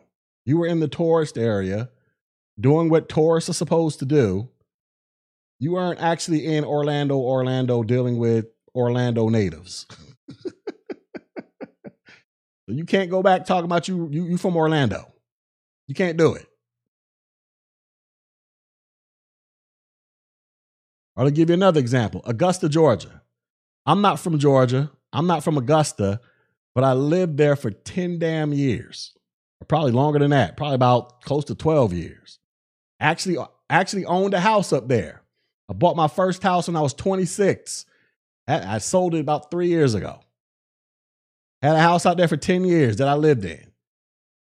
Now, I'm fully qualified to go out there and talk about Augusta, Georgia, because I was there for 10 damn years. Woke up and went to sleep there for 10 years, even though I'm from Florida. I'm, I was fully ingrained into Augusta, Georgia's ecosystem and culture, which is one of the reasons why I sold my house and got the hell out when I had the opportunity. Because I got tired of being around them country bumpkins and them rednecks. So I'm saying when I hear these foreigners, I'm not saying that they're not legit. I just wonder how many of them are actually qualified to talk about the things they're talking about as opposed to them just regurgitating stuff other people are saying because it's entertaining. Especially when these conversations in Black YouTube are centered around 99.99% Black American experiences only. Like, how often do these British dudes talk about their experience and then go off and make channels and they're constantly talking about British black women all day long? Like, damn near every video talking about black women in the black manosphere is about black American women. Damn near everyone. So that's why that's why I look at it funny style. Then you're saying he wrote a book. Okay. I need a, I need a I need a deeper understanding of how he came to the how, how did he come come about writing this book? Is it because he lived here for a long time and dealt with black American women for a long time? Or is he writing it from the perspective of shit that he heard black American men talking about black American women? That's that's what I'm trying to understand here when I hear these foreigners in the black manosphere. You know, it's the same way people question me, you biracial. Yeah, but I've been around you niggas since since the day I was born. been around black people since the day I was born, Negro.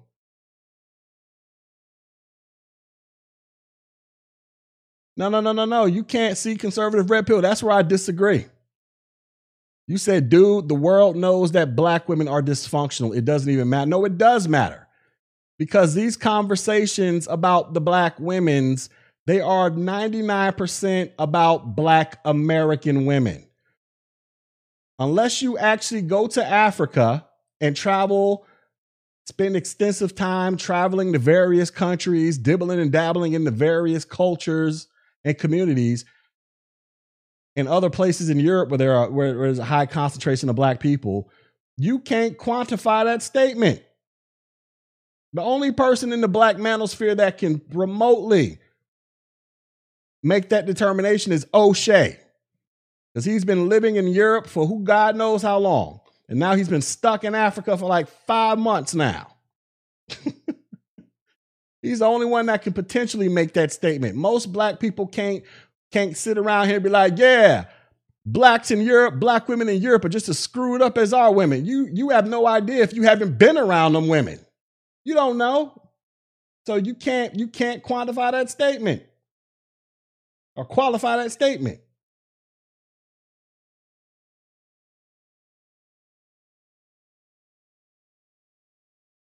It's another issue y'all have with the black manosphere. Or just pro well this is just black culture in general. Black culture loves to eh, eh, eh, and like i said this extends beyond just black women. Because pro blacks do this all the time or just black americans do this all the time black americans love to pretend like everything that goes on with black americans is, is happening the exact same way with every other black person on the planet you know how many black people live in the world it's like 2 billion that live on the African continent by itself. Only like 40 million black people in America.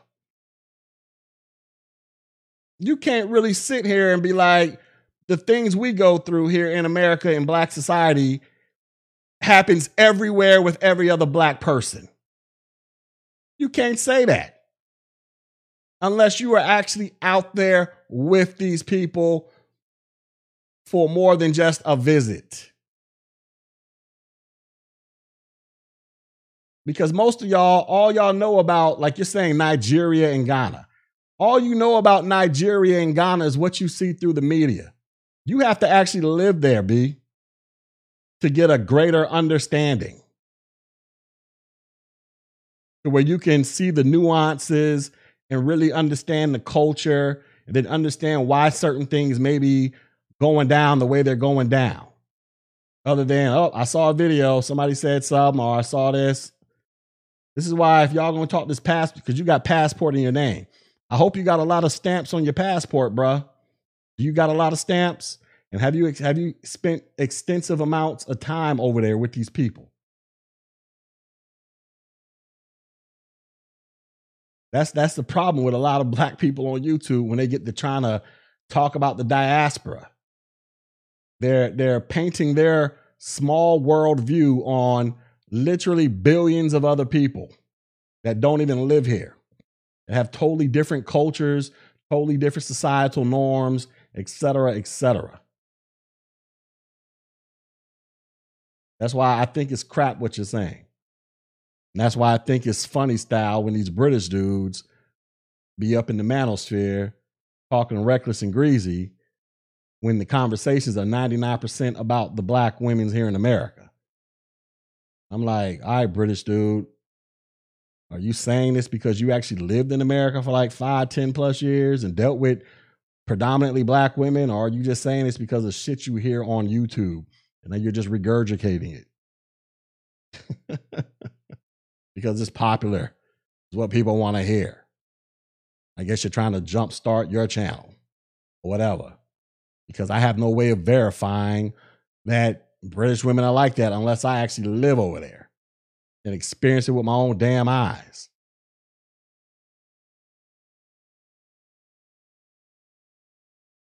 That goes on a lot. So look, y'all go listen. I, listen, I, like I say, I don't know anything about Jessica, Jessica X. She might be the greatest thing to ever hit the YouTube website. She might be the next PewDiePie in these streets. I have no idea. But I'm struggling to understand the appeal because I'm just like, she's a woman, she's from another country. Like, what can she honestly add to this conversation about how Black Americans get down if she isn't living here amongst us? Like, what can she honestly add to this conversation, B?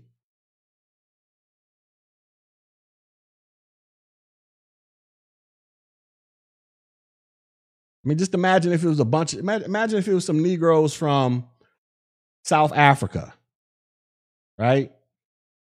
They got a YouTube channel and it's booming 10, 20,000 subs or whatever. They getting 10, you know, whatever. They they doing the they doing the standard stereotypical numbers that get done in black the black manosphere. And they talking about all the crazy crap that goes on in South Africa with their women. Could you honestly, as an American who's been in America, go on their panels and start talking about black women, basing it off of just strictly your interactions with American black women? Even though when they're talking about black women, 99% of their content is geared towards black South African women. Like, can, can you honestly imagine yourself going over there and actually adding something of true value to the conversation when you literally do not deal with those women? You don't understand the nuances that they understand them. Like when we say Bonquisha over here, that has a very specific meaning to us over here. I'm pretty sure, well, I can't verify this, but I highly doubt black dudes in Britain are running around calling black women, certain black women in Britain, Bonquisha.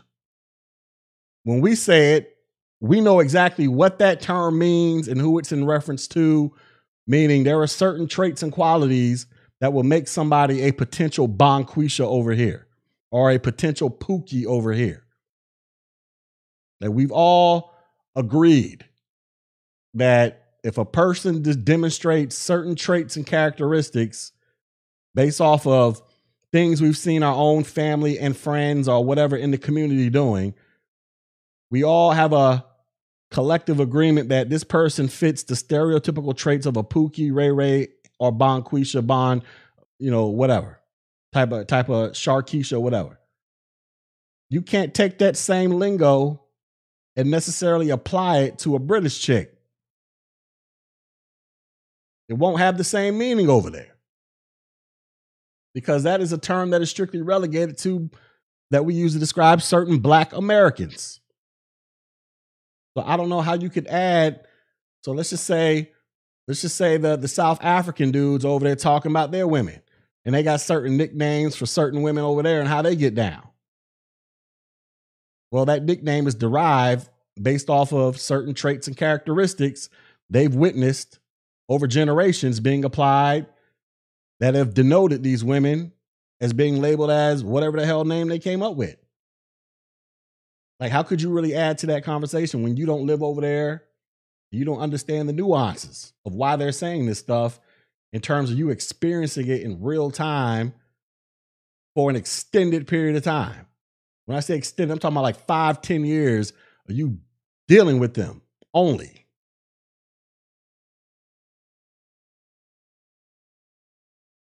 So that's that's what I'm saying with the Jessica X thing. It's like I don't understand it.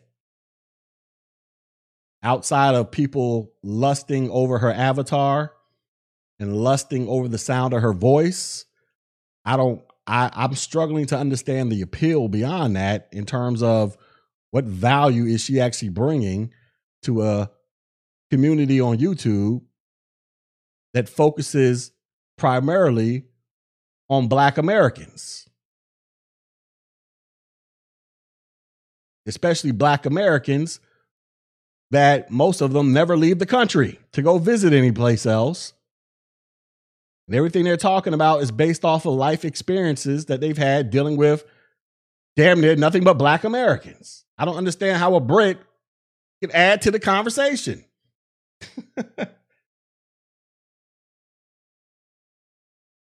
or or Babatunde, him too, unless he's been living in America for a long time.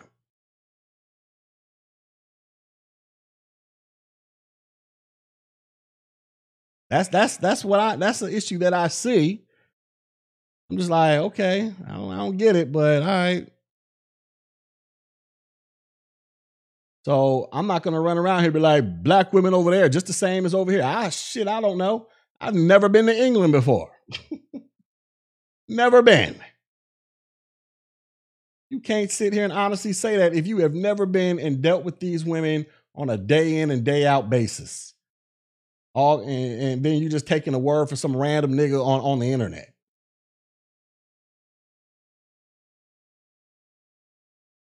Who sound like he probably got his talking points from niggas from American niggas.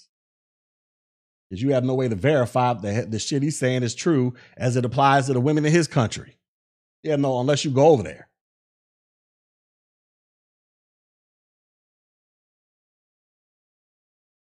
That's all I'm saying. I, I don't. I, I don't see how this is going over your head or anybody's head, but that's just kind of where I'm at with it. Just find it funny. I'm just like, okay, okay. Talking about Black Americans here. Okay. support who you want to support. I'm saying support who you want to support. Do your thing.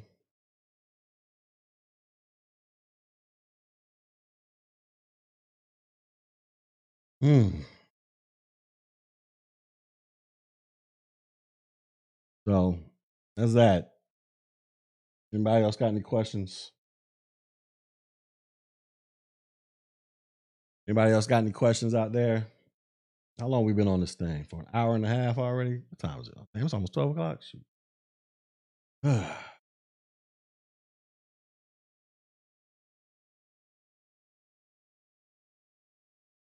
All right, look, conservative, we can keep having this discussion. You're going to keep saying your point. I'm going to keep saying my point.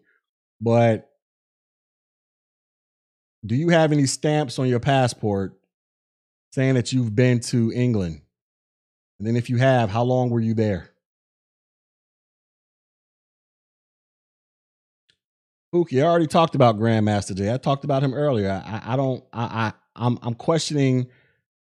I said Grandmaster Jay is smart in terms of his ability to attract people, but I'm questioning whether or not he's actually a military vet, being that he doesn't understand how a, an AR uh, an AR-15 fires around, based off of that video of him slamming his weapon on the table and the bolt slamming forward.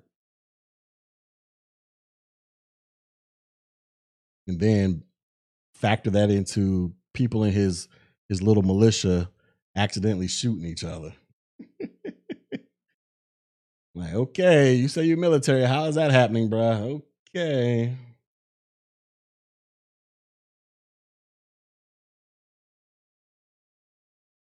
So, know, But I think he's just was he, he he's the he's the latest and greatest of what's hot in black black society. He says, I don't know the culture. I do learn, dude. Gosh, conservative. I don't understand how this is flying over your head, bro. You can learn about other people's cultures and read about them shits all day long. Until you actually go and live amongst the people for an extended period of time, where when you wake up, you're surrounded by them 24 7 and they are all you pretty much deal with, then you don't truly know the culture.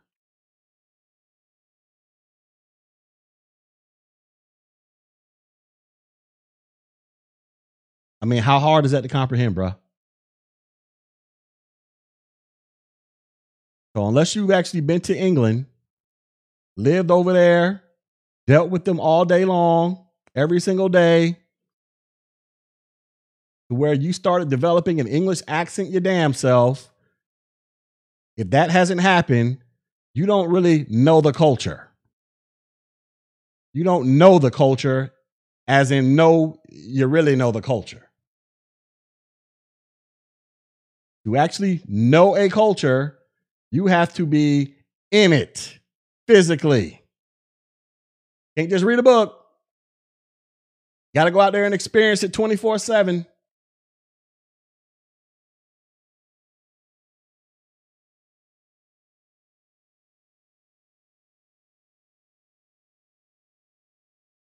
Unless you did that, you don't know the culture, bruh. You just know what somebody else told you or what you read. And then you have no unless you unless you actually here's another thing unless you have actually been ingrained in that culture what you learn from somebody else you have no way of verifying if that stuff is true or not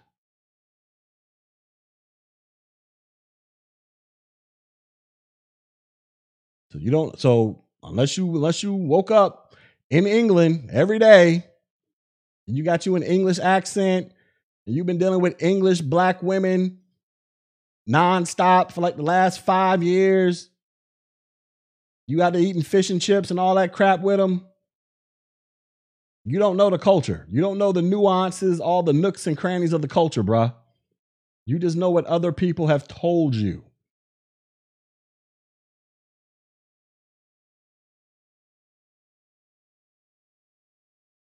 So you just said you're an expert.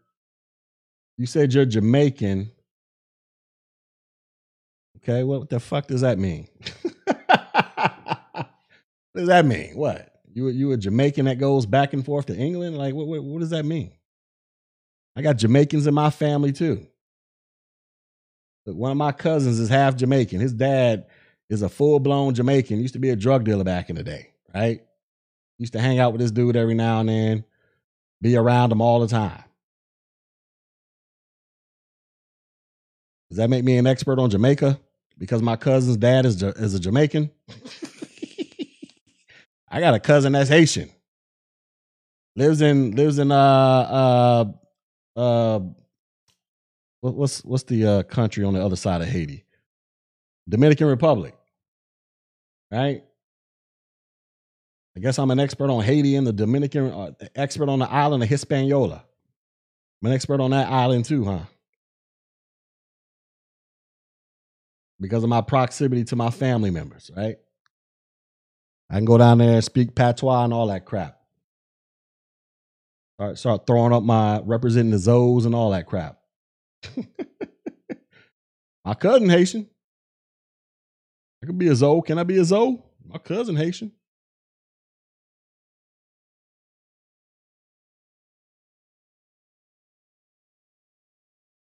Says not in my blood. I'm half white. Guess what? Bob Marley was half white too. He's a Jamaican. Guess you need to give up Bob Marley. Bob Marley was half white too. Me and Bob Marley are the same genetically. You need to stop repping Bob Marley. Stop claiming Bob. I don't want to hear you playing any more Bob Marley music ever.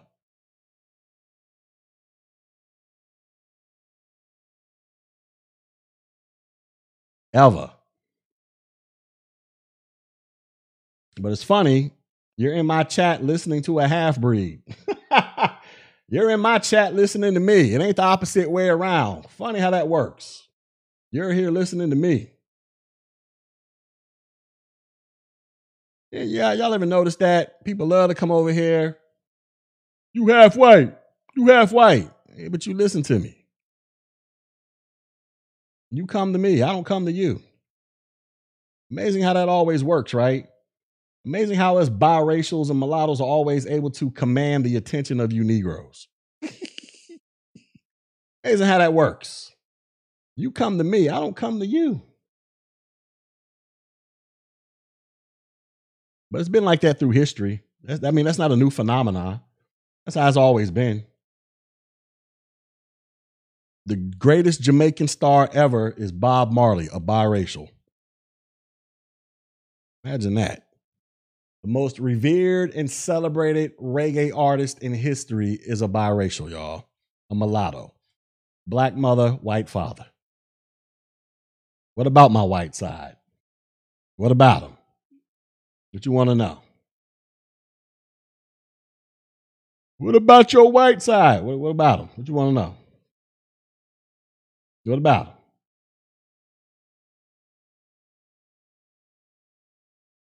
What you want to know about my white side, bro? What you want to know? They white people. That's it. That's it. They white people.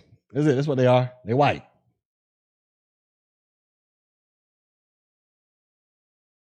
No, no, no, no, no. Jamaicans love Bob Marley, bro. Like, don't even come in here telling that damn lie. I don't even believe you're Jamaican now. You ain't. You are not Jamaican. Ain't no Jamaican going. Ain't nobody from the Caribbean. Period especially Jamaica, gonna sit around here and act like Bob Marley ain't the shit, ain't the greatest thing to ever come up off that damn island. Now you're lying. Now you are flat out lying. I don't believe you're Jamaican at all. This nigga's lying. He ain't no Jamaican, ladies and gentlemen. He is not a Jamaican. Ain't no Jamaican ever gonna say that about Bob Marley, bro. This nigga ain't Jamaican. Don't listen to him. He's lying. He's a fake. He's a he's a fraud. He is a flat out fraud right now. That is blasphemy. That is straight up blasphemy.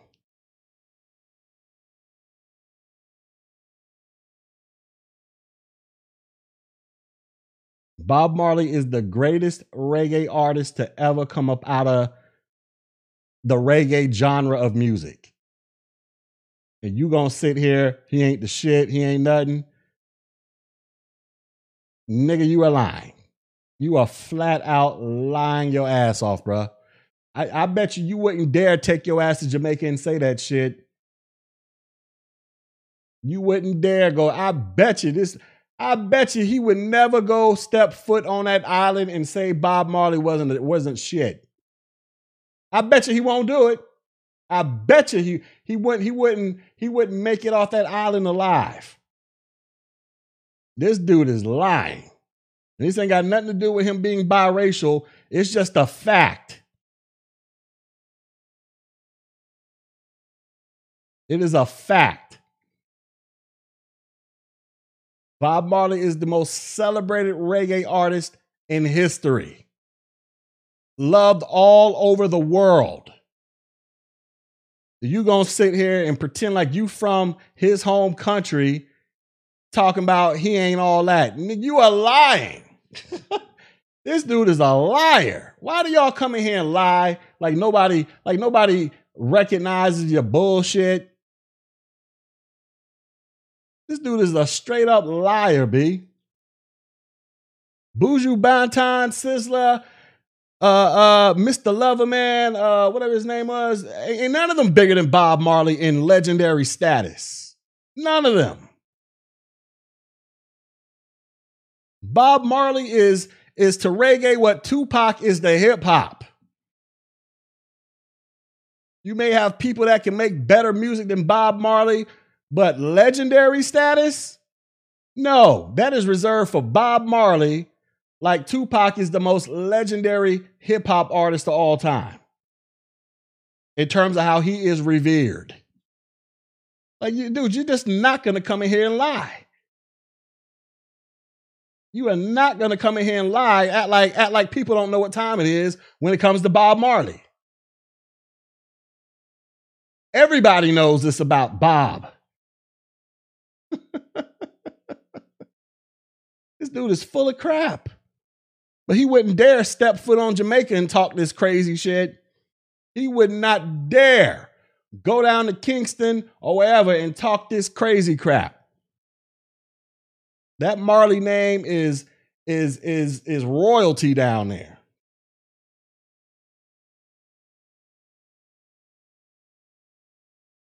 Yeah.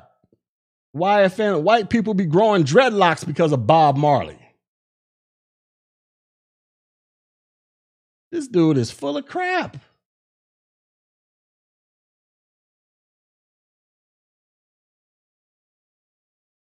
He just in here just talking because he want to be seen. He want to get attention to his channel. That's all it is. Look at me typing all caps. Hopefully somebody will go visit my channel and sub to it. Since I'm typing in all caps. What's his name? Conservative red pill with a passport. Let's look up his channel. Nope. Wait, did I spell conservative wrong? Conservative. Yep, I sure did. On. Well, I'm finna look your channel up, bro. I'm gonna find it on my phone first. Conservative red pill.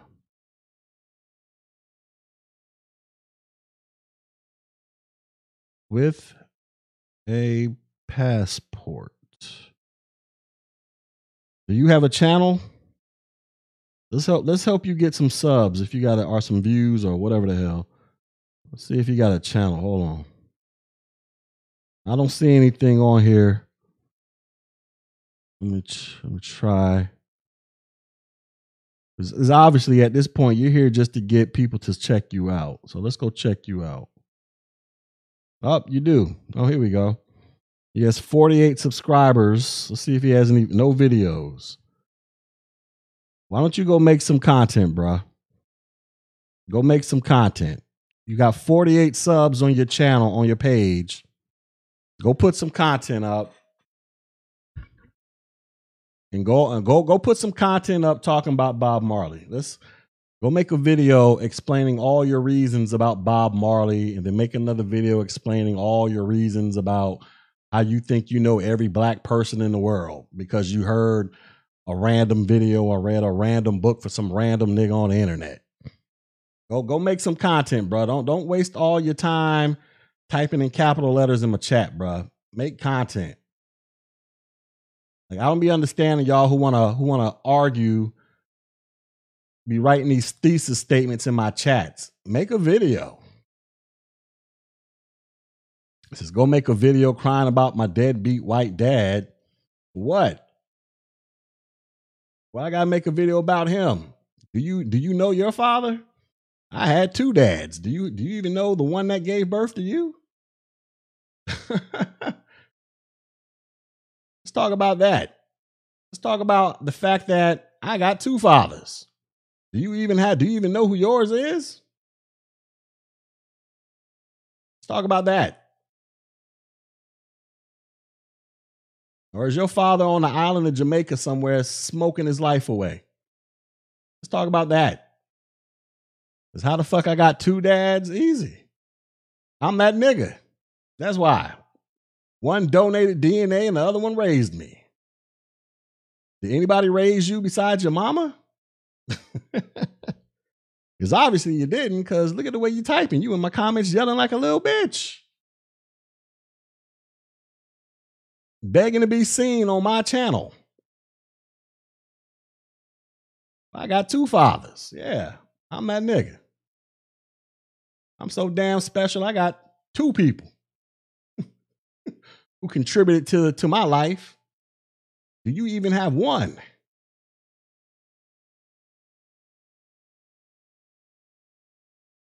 Huh? Let's talk about a conservative red pill. Let's talk about it, baby. Let's talk about your upbringing. You got time to make up a story. You got time. Who's your father? When the last time you seen him? Huh? The last time you seen your pappy? What he do for a living? Huh? What value did he bring to your life, B? To where you are a grown man, I'm assuming, typing in all caps in my chat, my chat, desperately trying to be seen. So now we see you. Let's talk about how we got here. How old are you, conservative red pill? I'm 40. How old are you? Let's get to know each other. I'm 40 years old. How old are you? So we can establish a, a, a frame of reference here so we can under, try to understand each other. Now, let's talk about your mama. How come your mama can't keep a man to raise you? My mother may have gotten pregnant by one, but she was fine enough and smart enough to get another nigga to get with her, marry me, and adopt, marry her and adopt me when I was three years old, and raise me like his own kid. What about your mama? Did she ever secure a man or was she just laying down doing the leg spreader for the last 20 damn years? What about your mama? Since we want to talk about mamas, let's talk about them. Let's talk about my so-called bedwench mama. since she since she uh, got pregnant by a white dude. But my mama had it going on so much that she managed to get with another dude who married her and raised me and adopted me since I was three years old. Let's talk about your mother. After she popped you out, did that nigga stick around? Or did your mama just rotate niggas in and out like it was a turnstile at a subway? Which one was it? Let's talk about your mama. I put mines on the table. Let's talk about yours now.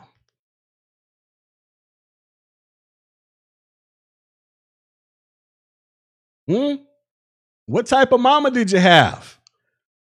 Did you have a turnstile mama where everybody just rotates in and out? Or did she actually secure a nigga to raise your ass to help try to mold you into a constructive, productive man? Which doesn't look like she did, because look at the crap you saying in my comments. So let's talk about mamas. I'm here for it. Let's do it. Tell me about your mama, conservative red pill.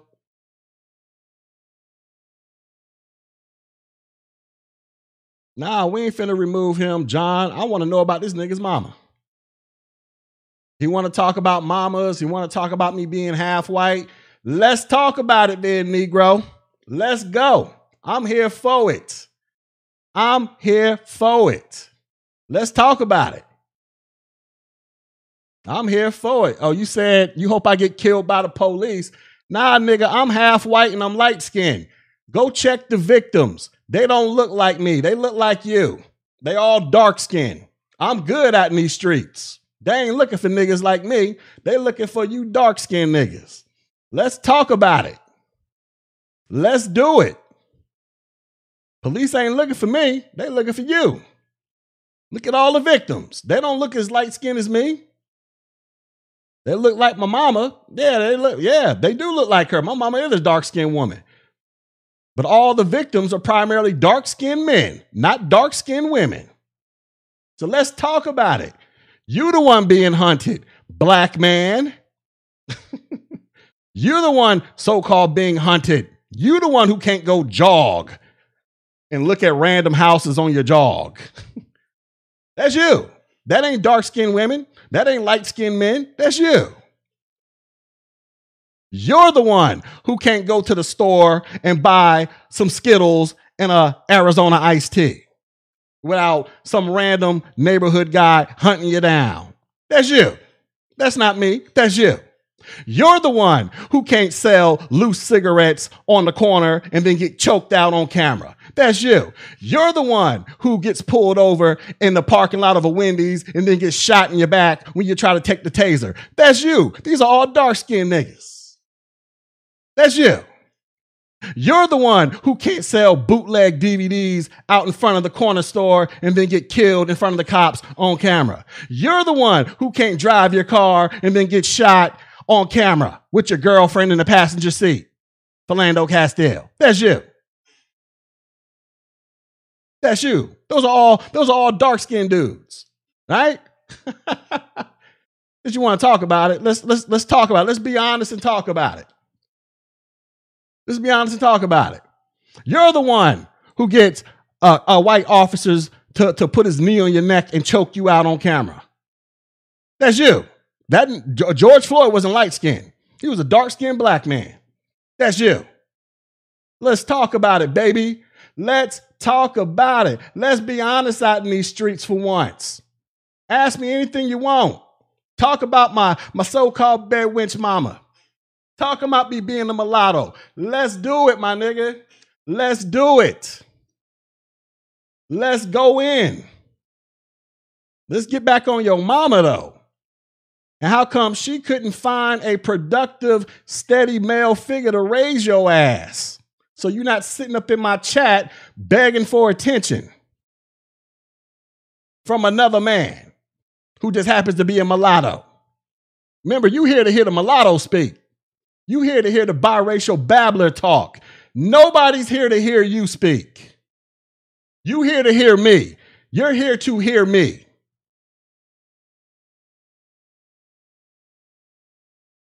So let's go in, my nigga. Let's go in. Let's talk about it. Let's talk about it. I got all night. It's Friday. I ain't got to go to work in the morning. Let's get it in. What else you want to know about me? Huh? What else you want to know? The biracial babbler. Grew up in a two parent household. Did you? Did you? Let's start there.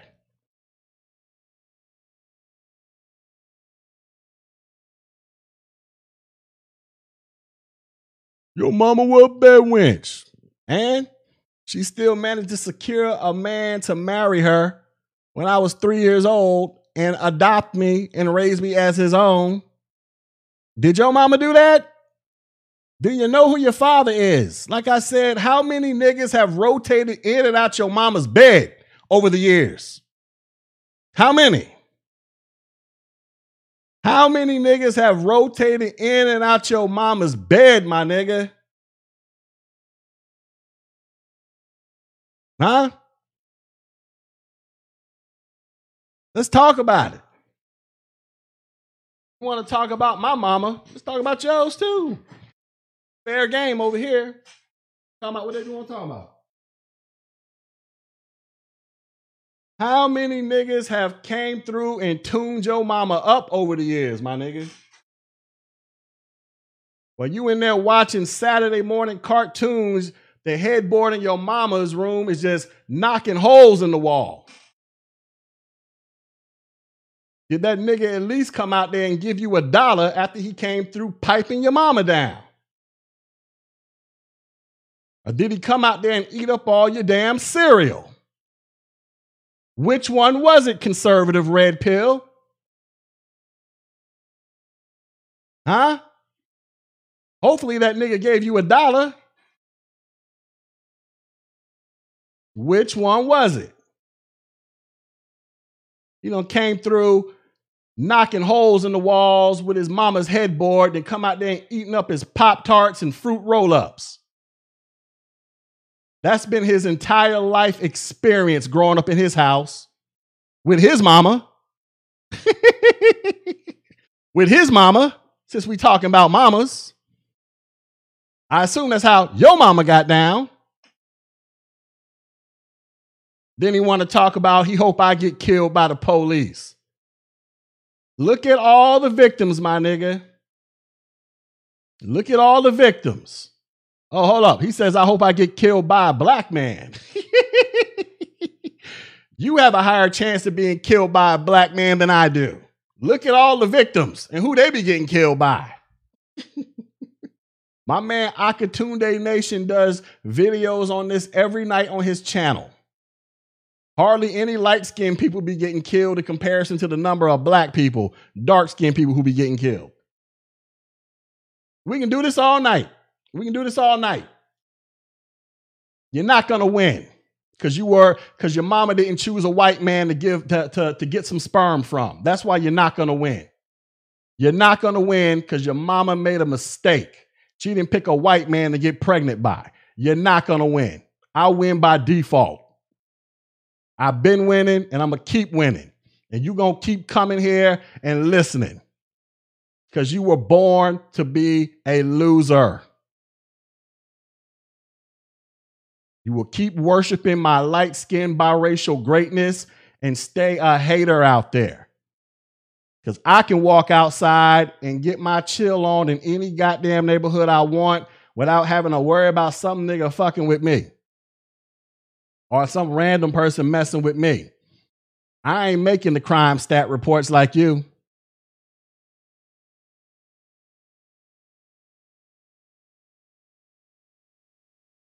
He can make all the death threats he wants.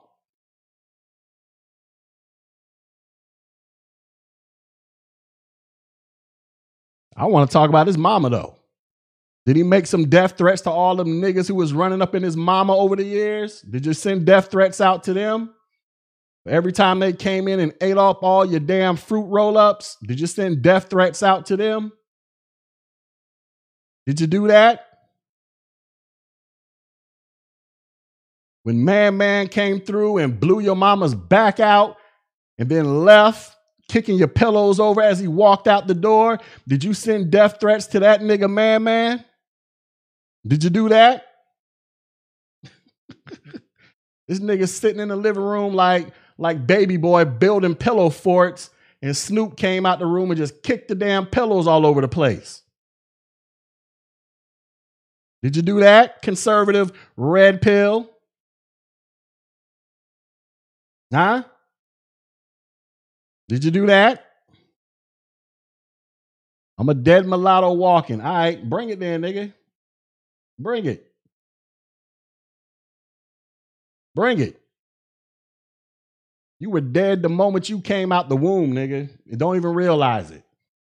The moment your mother gave birth to you by some random piece of dingaling, you were dead the moment you came out the womb which is why your life has dwindled down to typing comments on my chat.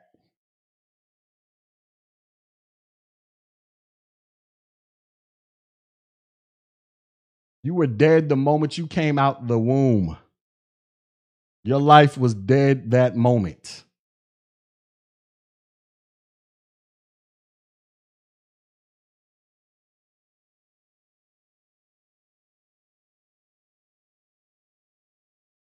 While you at it, make sure you do the same thing to your mother. She started your whole failure process of life out. She started it all up for you. And blame your mama for all your problems, bruh. blame your mother for setting you up for a shitty life. Don't get mad at the mulatto, get mad at your mama.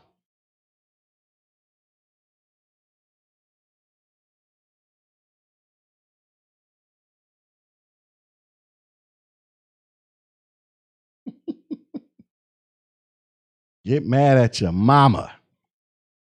Mama!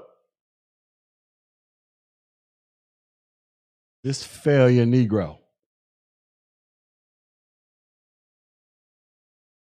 I don't even know what the hell Obeah is. I don't I don't know what the hell that shit is.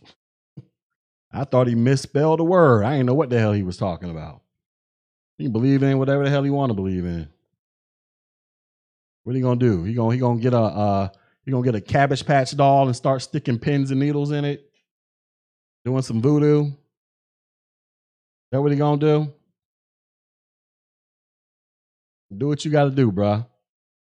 Do what you gotta do.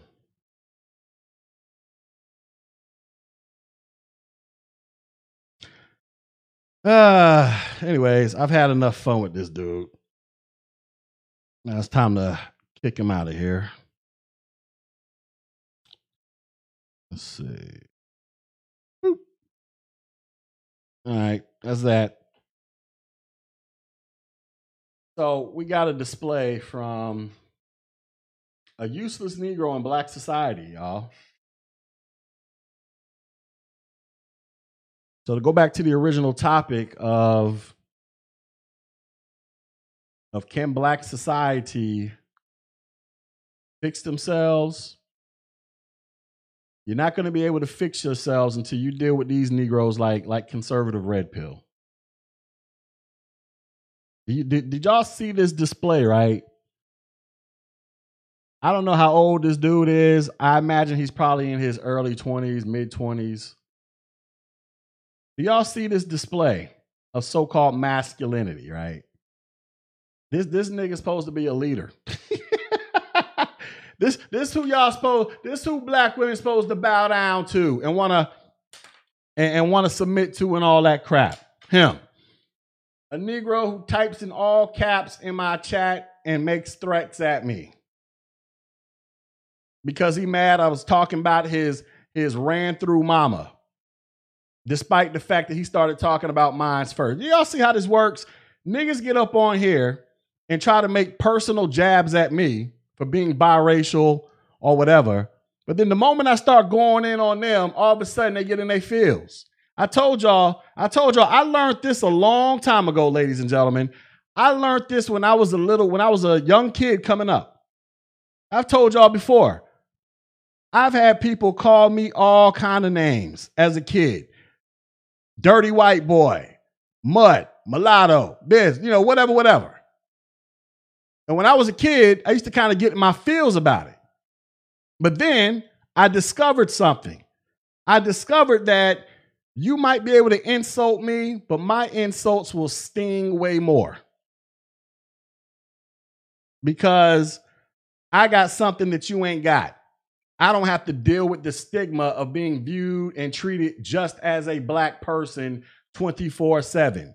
Because I can go outside right now, start speaking Spanish, everybody think I'm Hispanic. I go out there and learn Arabic, motherfuckers to think I'm Arabic. Grow my beard out, go get me a Jesus Christ outfit, start praying to Allah. Everybody will think I'm from Saudi Arabia out this motherfucker. He can't do that. So I learned a long time ago that when you want to get into these personal insults based on race and how people were born, I'm going to win every single time. I'm going to win because my shit will sting more. And then you add in the fact that I wasn't born, well, technically I was born to a single mama, but, but my mother managed to get her shit all the way together by the time I was three years old, nigga. Been with my damn stepdad, who call who I call dad, a black man. They've been married for 37 damn years. Raised in a two-parent household. Got my ass whooped just like I was his natural born son, like he does with my brothers. Most of y'all ain't never lived that life. So I, I can come back from all kind of fronts. You want to call me, you want to call me out for being biracial? Fine. Let's talk about how negative it is for you to just be seen as just a black man, an easily identifiable black man. Because everywhere I go, people swear I'm Hispanic until I tell them I'm half black, half white. So, yeah, I'll flex my shit and mash it all in your face like a birthday cake.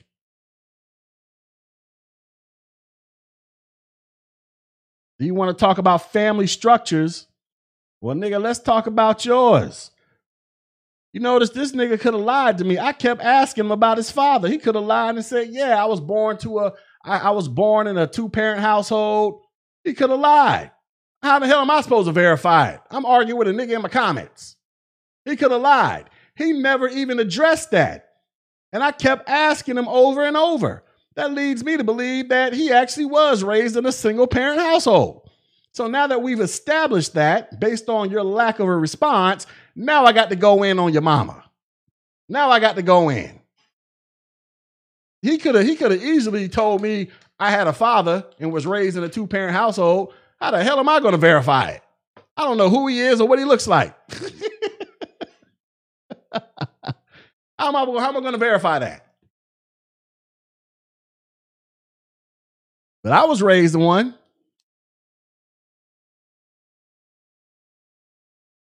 So you want to get busy out here with the insults. Nigga, you talking to a vet who been doing this since the 80s, my nigga. As in literally. I've been having these back and forths with you clowns since the 80s, bruh. In the in, in as in literally.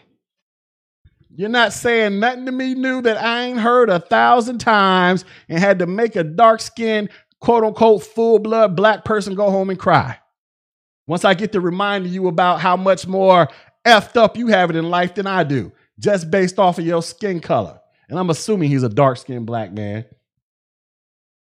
Because, like I say, you want to talk about the police gonna get me. According to all the data, they ain't getting people that look like me. We are we are an extreme minority in that category.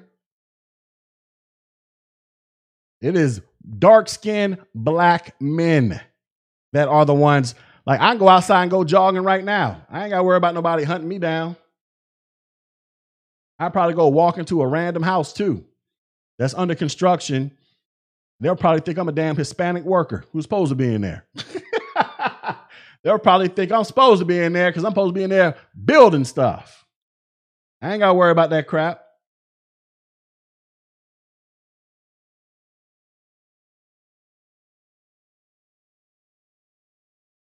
He does, unfortunately.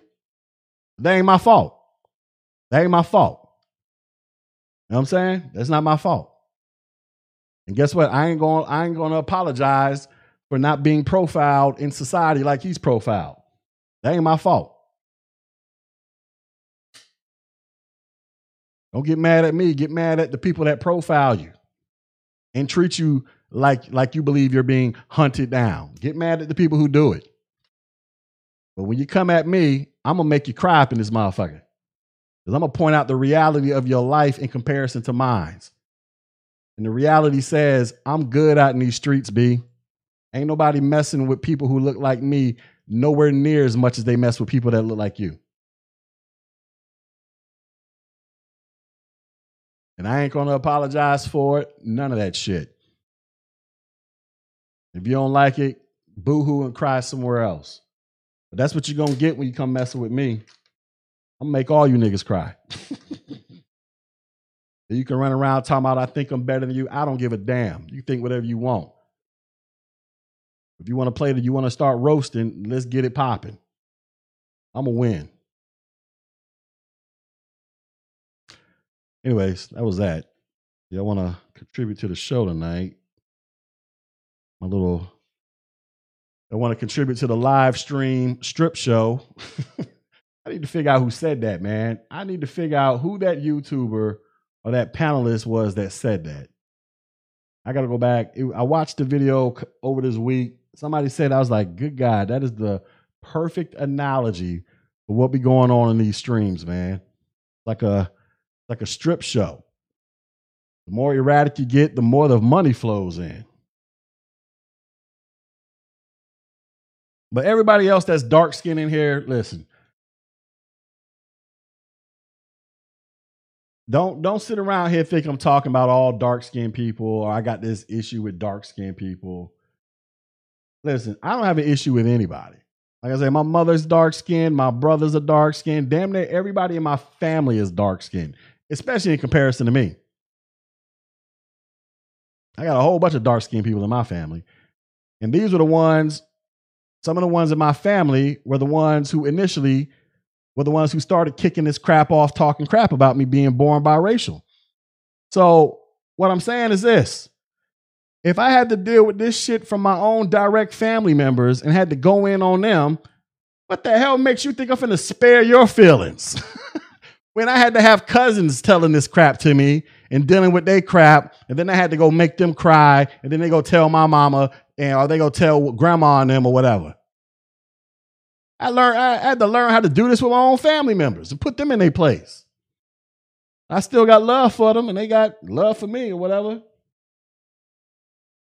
But this ain't no G hates dark skin. No, I got a problem with dark skinned people who got severe self esteem issues.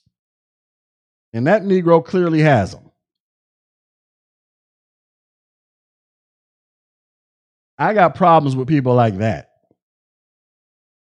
That's why I don't, that's why I, I mock these colorism crybabies because I don't understand it. Like, why don't you just hang around people who appreciate your skin? There's plenty of them out there. My brother, the one that is married, his wife is a dark skinned woman. Every chick my brother has dated has been dark skinned, and my brother's a dark skinned dude. He, he don't, he, all he wants is dark skinned women. That's his preference. And guess what? I know plenty of dudes out there like that. They just love nothing but a dark skinned woman. And guess what? I don't see my brother's wife crying about colorism. She dark skinned with dreadlocks. Or she's starting to dread her hair up now.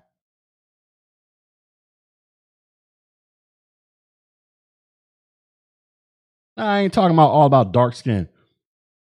Yeah, my half brothers. Like I said, we don't call each other half brothers, and I don't refer to my father as stepdad. It's just dad, and those are my brothers. But yeah, technically, yeah, half brothers. Yeah, but we don't do the half and step thing around here. Never have. It's been dad, brothers. Every time I got a whooping, they got a whooping. you know what I'm saying? That, that, was that was life. It was never no, no. He came in the dough, you know what I'm saying? Married my mama, legally adopted me, and started putting belt to my ass immediately. that's that's how it went down. I was like, oh shit, okay. This is how it is. How it went down. Wasn't no stepson, fuck all that. It was nigga, you finna get these, you finna get these ass whoopings too. That's how it went down. You know what I'm saying? But hold up, somebody said they thought I was to go in on. Nah, it ain't going on dark skin. Look, I, listen, I only go in on dark skinned people who take issue with me being bi. Look, listen, I can't sit up. Listen, what? Come on, man. I'm not. I, I don't play these. I'm not. I don't play these stupid games where people think black people, non-mixed black people. You got you got some biracials out here that they'll give non mixed black people a pass and allow them to go in on us.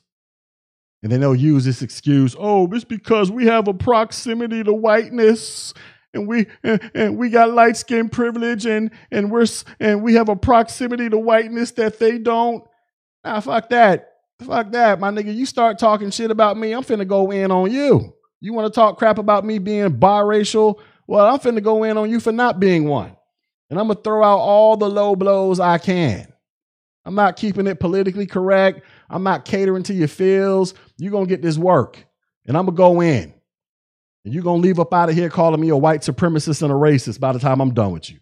I'm not playing that crap. I'm not like these other nutcase mulattoes and biracials out here who be sitting here bowing down to the feels of these delusional dark skinned nutcases who want to go in on us because I'm light skinned and biracial. Fuck that.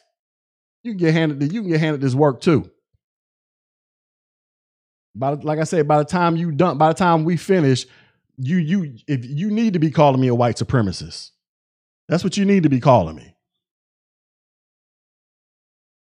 The hell out of here. I don't play that crap. I ain't never played that crap. But we gonna go in, we gonna go in. you know, back in the day, in the 80s, we would go in and start fist fighting with each other. Now I got to go in through the computer. You know what I'm saying? I ain't got time to be fighting you niggas in real life. But, you know, I mean, that's just how I get down. That's why I say the things I say. Cause I be sitting, I be sometimes I be tired of looking at light skinned people, especially those biracials. You sitting here bowing down and catering, like, what are y'all doing? I don't want to hear this proximity to whiteness crap. The hell with that shit. trying to that's like that's like the that's like that's the equivalent of trying to make us have white guilt. I'm not gonna have light skin guilt. I'm not gonna have biracial guilt. The hell out of here. all the way the hell out of here. But nah, I ain't got no problem. Most black people I know, they fine. They they do their thing. Yeah, I'm guiltless. I'm dude. I'm, I'm I'm just dude. I'm just not. I'm not gonna apologize. What you want? People want me to apologize for being born mixed? like I had a say in the choice. like I had a say in who my father and mother was gonna be. Like I had a say. you want me to apologize for working my ass off to get the things that I have in life so far? I'm not apologizing. You want me to apologize because because the, the, the, cops ain't out here hunting me down to the extent that you believe they're hunting you down. What the hell is you talking about? I'm not apologizing for shit. I'm just gonna live my life, B. Do the things I feel like I need to do for me and my family so we can live as comfortable as me and my wife can afford to make our lifestyle. Not apologize for a damn thing.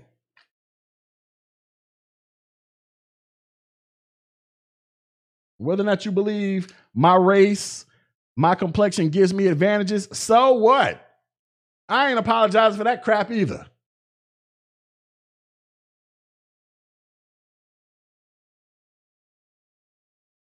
We all, even dark skinned people, have certain things about them that that are perceived to be advantages. Like everybody swears y'all are the greatest athletes in the world, which is pretty much true for the most part. I'm not to sit here in front. It's true for the most part. I don't see y'all getting offended at that crap. I don't see y'all getting offended at that. All you dark skinned dudes out there, I don't see y'all getting offended when everybody runs around here believing that y'all all got the biggest penises in the world. Y'all love that stereotype. y'all, y'all don't be getting offended at that one. Y'all would be offended if people didn't make that stereotype. So miss me with that dumb shit. Miss me with the dumb crap.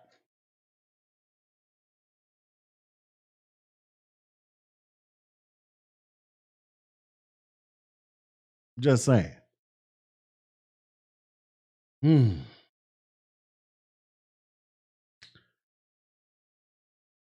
Says I'm guiltless too when it comes to mixed heritage. Look, well, I don't understand why you should why, why people should be guilty. This this is who you are. This is how you were born. It ain't your fault. It ain't your fault. Black people and white people pretend like they don't like each other all day long. That ain't, that ain't our fault. that is not our fault, B. And I'm not gonna be made uh, made to feel guilty about it because I'm in the middle of both of two races. It's not my fault. Y'all should have settled this shit a few hundred years ago. When y'all was over there, you know, you know what I'm saying? You listen to the pro-blacks and the Moors went through and civilized Europe. Y'all should have settled race relations right then and there. It's not my fault y'all couldn't solve that damn problem back then. it is not my fault.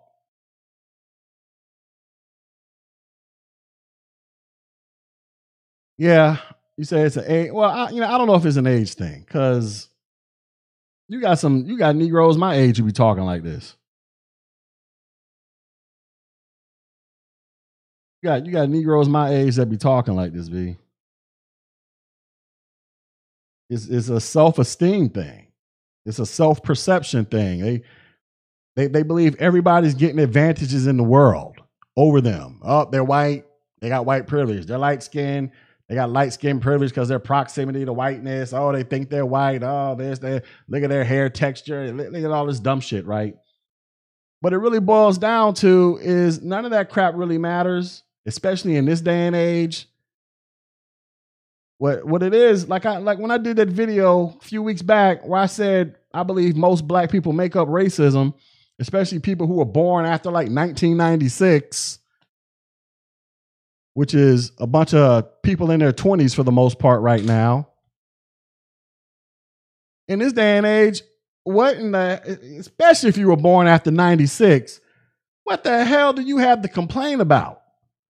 You were born into the most technologically advanced society in the history of mankind, where you literally have the world in the palm of your hand on a phone, my nigga. When I was born in 1980, there were still remnants of all this super strong racism. Like hell, just a few years before I was born, it was legalized for black people and white people to get married. Which is probably why I'm here. Racism is nowhere near alive and kicking like it was before I was born. My parents were born or when my grandparents were alive. Like niggas got all kind of opportunities, B. But it's like I tell y'all, it's so easy to blame white people and everybody else for why you are not where you are in life. Because most people don't even try, dude. Or if they do try, they put the bare minimum effort into it, B. If you are really out there busting your ass, trying to do everything you can to come up and win, and for some reason you've ran out of gas and you can't do it no more, then maybe you can start pointing your finger at white people. But I refuse to believe, especially dudes who was born after 1996, that these people out here just doing their absolute best to try to win. Most aren't. They either they're either not doing anything at all or they do the bare minimum and then complain when they get outperformed. Oh, racism. No, why don't you go study harder, B? You failed your test. Whoop de doo. Go back and study. I had to give this speech to my homeboy. He called me talking about he failed the A plus certification. I was like, welcome to the club. So did I the first time I took it. Lost $200 because I failed the test by three questions or something like three points the first time I took it. I told him, you know what I did? I went back and studied, paid another 200 and went and passed the damn test the second time around. that's, that's what I did. I didn't go in there and start boohooing and crying, kicking my feet up, talking about, oh, I can't do it. I can't do it. Oh, this test is racist, it's biased. Oh, I lost $200. Oh. No, I paid another 200 booked my test, booked my exam, and went back and crashed the books hard for about a good week straight and went in there and passed the test. like, welcome to the club, dude. You ain't the only person ever failed this test the first time around. Damn near everybody, the, I'm willing to bet the majority of people who got this cert probably failed this test the first time they took it.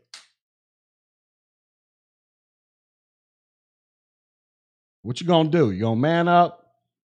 If you really want this cert, you really want to do IT, well, you're gonna have to go cough that money up, B. and pass this damn test. But a lot of people, they'll just tap out. It's a culturally biased exam. Uh, uh, they should give me a refund. Uh, it's so unfair. Well, you knew the rules first when you bought the voucher. They told you. You don't get a refund if you fail.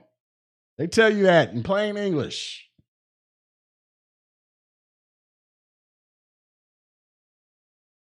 They use that as an incentive to force you to study, unless you just unless you're just happy with wasting money.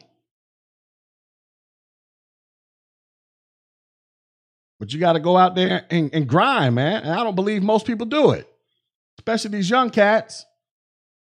Like, look at somebody 20 years old, born in 2000. What the hell have they been dealing with their entire life where it's just full blown balls to the wall racism in their face every day? What are they dealing with? They're dealing with random trolls who call them the N word every now and then on, on the internet. Ain't nobody running up to them, spitting in their face, calling them boy. They'll see they'll see a video every now and then that Tariq Nasheed will post, and they'll think that this is just life. No, it's not what's really life is all the videos that you find on World Star that Tariq Nasheed never posts, Where there's a bunch of black people out there just doing all kind of devilish crap to each other. I seen a video the other day. My homeboy shared in this group. Uh, it was a dude driving a white car, and somebody was on top of his car. I don't know how it started, but that's where the video started. He mashed the gas, and somebody fell off the car. and then he was trying to get out the parking lot, and there was another car in front of him. So I guess he was like, well, he's going to back his car up and go around. But when he backed it up, he ended up sideswiping the other car. So what happened is the dude whose car got sideswiped hopped out his car, went over to the other dude's car, and then next you know, three or four other people came and they drugged this dude out his car, man, and proceeded to stomp him out on the concrete. And then after he's passed out on the concrete, you see chicks coming up to him, smacking him in the face. I'm talking about after he's already passed out, they still smacking him around. Them type of videos be everywhere, B. Them the videos, they all, that's what made World Star, Q from World Star, a multimillionaire before he passed away. I don't have a link. It was in a Facebook chat. Somebody sent me. But them videos, that's what made Q from World Star rich. Was posting ratchet videos of black people. You know, the same thing that blew Tommy Sotomayor up. Of women uploading all these crazy videos of themselves doing crazy stuff. And then people want to get mad at Tommy for talking about it. But Tommy's like, I didn't make the video. I didn't film it. I'm just talking about what's on the video. Why y'all mad at me for talking about what these people are doing in the video? that's the stuff that be that's that's really floating around out there that people should be worried about. They so concerned about the videos and all this other crap. People are nutcases, man. But you know what? You need more people like me and Black Introvert to, to call out the BS. I'm a little bit more I'm a little bit more radical than Black Introvert, but whatever. But you need more people like me to call this BS out because that's what it is. It's straight BS. And people and people want to sit around here pretend like they can't understand why the com- community is in such disarray. Look at what we tolerate, B. Look at what goes on. Look at the high emotions that fly all over the place. Somebody comes in my chat calling me all kind of names, and then the moment I start calling him names back, he starts crying and wanting to make threats. This is the type of stuff that happens in the community in real life offline. Like, did you see the video up in New York City of the dude that shot the uh, the high school football player or whatever? I don't, I don't know if he was high school or college or whatever. What happened is a black dude in this bodega, and this football player kid, I think he's in high school, walks in, and I think he accidentally bumps the black dude. Like it wasn't malicious or anything. He just accidentally bumps him and goes about his business. Well, the dude that got bumped starts popping off and then punches this dude in the face. And so the black dude who uh, got punched, the football player runs out, naturally starts chasing this dude to start trying to put them hands on him because he just got punched over some BS. So after the football player putting them hands on him, the dude who got punched reaches into his jacket or book bag, pulls a gun out, and shoots the football player in the stomach. All over an accidental bump, which is very reminiscent of the accidental bump that I'm assuming took place between the black chick and her black mother and that white woman that went viral a couple weeks ago that I did a video on. Remember that? That started off of an accidental bump where them women went ballistic, smacking a woman's car until the woman hopped out with the gun and was ready to get busy out there in them streets. Then all of a sudden they went into super duper victim mode. But before that, they was the turn up Power Rangers out here threatening to beat up the white husband and all kind of crap. So the wife, who was down for her man, jumped out the whip, pulled the piece out. Then everybody want to start boo-hooing and crying. But wait a second. You was just you was just about that life 2 seconds ago.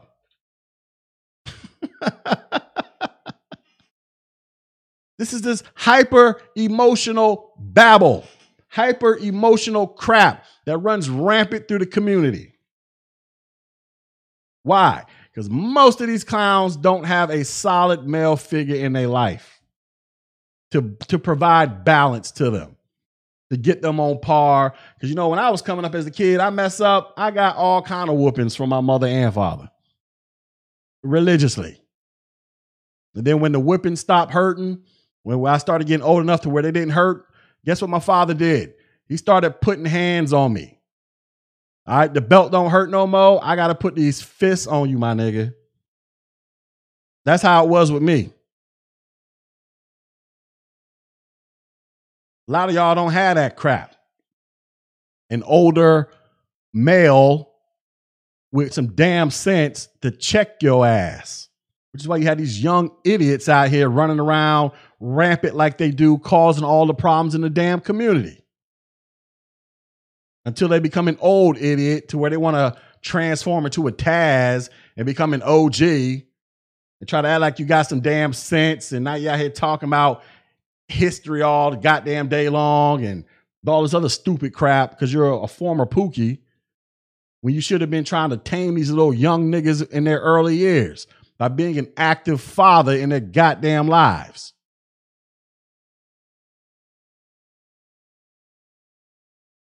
But you wouldn't understand that if you didn't come from that environment, or especially you wouldn't understand it if all you've been raised around is single mamas all goddamn day long.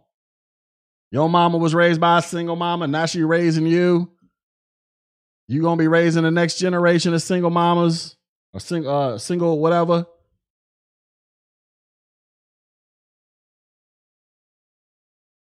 I'm just saying. I, I, mean that that that helps. Now, does it guarantee that everybody's gonna be on the straight and narrow? No, because you got niggas in jail that been raised by two parents as well. But it's a strong indicator that is there, there's proof that it can help more. there's proof that there's actual evidence that it's more beneficial to a child to be raised by two parents than it is to be raised by a single one. And there's actual proof of this.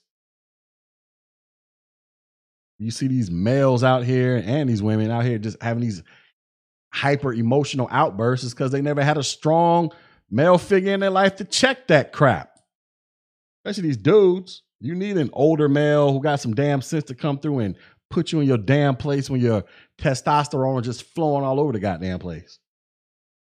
Like if I wasn't around right now, my son, he'll be 14 on Sunday. If I wasn't around right now, my son will be running this household, telling my wife what to do and all kind of shit. My son is almost as tall as me. I'm six one. My son got to be about five nine right now. So he about as tall as my wife. He wear, I wear size 12. He wearing 11 and a half. my son will be running, my son will be running circles around my wife right now if I wasn't here to check his ass. Guaranteed. Because I see it happen now. She'll say something, she'll he'll pretend like he ain't here. Then all of a sudden I gotta put the big booming daddy voice on and put put a little bit of profanity behind my words. He be hopping and popping.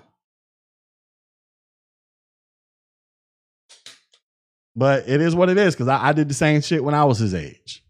so I'm not shocked by it. I understand what he's doing. He's at that age where he feel like he is he he he he, he going through puberty right now and he's feeling himself. And he know that spankings don't hurt him anymore. But if I got to come through and, and slap fire on his ass with these hands, he he know that's a possibility. You know what I'm saying? But if I wasn't here, man, my son will be doing whatever the hell he want to do. Like what my wife gonna do to stop him, other than yell and scream. She ain't gonna be able to do nothing to him. I mean, I don't curse around my kids all the time, but look, I gotta do what I gotta do. It ain't like my son don't know what curse words are. I'm pretty sure my son be at school cursing his ass off. Because I know when I was in middle school, I was cursing my ass off too. I ain't, I ain't gonna sit here and pretend like he don't know. I only use it when I gotta get when I gotta when I gotta go into serious mode. Like, all right, I'm tired of talking. I told you to do this. Now I gotta come in here and and start verbally dropping these these hammers on you. That's step number one before I gotta come in here and put some some physical hands on you. Normally, we don't have to go past the verbal beatdown. Normally, we don't have to go past that. We rarely go past that, I should say. But that's what I'm about. But that's what you're supposed to do as a father, because he's going through puberty right now.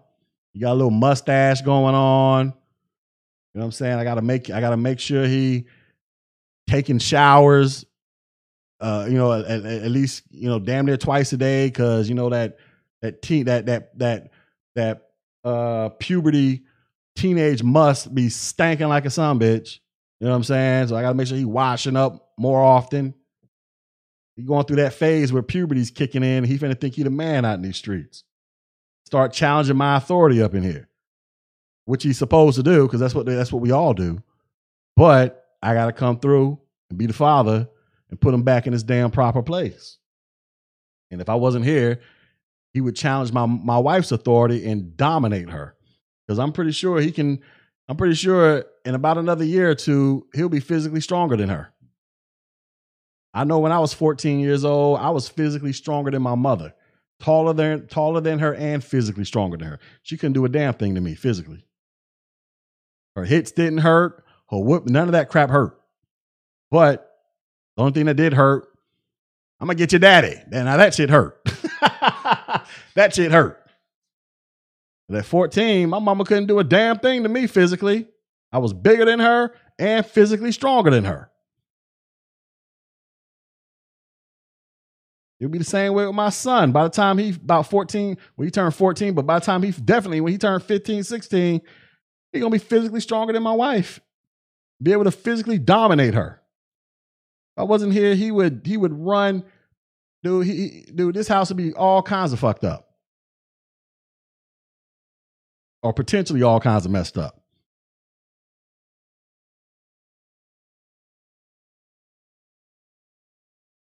And y'all know it's true. Like I said, look at all the single parent households we have now. When kids be like 15, 16 years old, being when they was just raised by their mama. What do most of these boys do?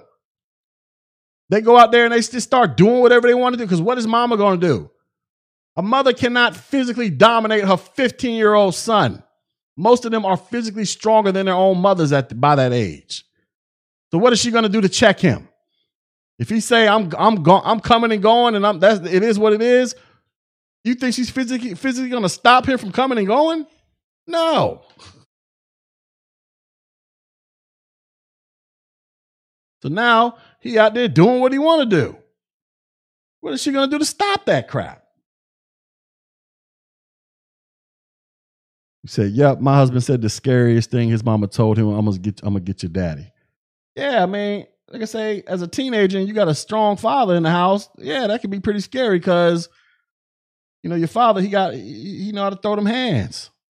So when I popped off, my dad came to check me. He wasn't bringing out no belts. He was grabbing me by my collar, throwing me against the wall. A couple times he smacked the shit out of me. A couple times he punched me dead in my chest, knocked all the air out of me. I mean, dude, I, dude, I had to get. I, I was getting. He put some paws on me and it was earned because I was in there trying him. I was in there trying him. Like I'm, I'm, the man up in here. He did it to me. He did it to my brothers, and he had to he had to remind people like, no, I'm the man up in here. It is what it is. You know, as a teenager, you hate him. Ah, I hate you. I hate you. Now we we get along like a motherfucker now. Because guess what? I'm about to be going through the same crap with my son. I'm about to be going through the same crap. And then when my son has kids, he'll be going through the same thing with his, and I'll be sitting around laughing. Like, remember when I did that to you? Now it's your turn to do it to your son.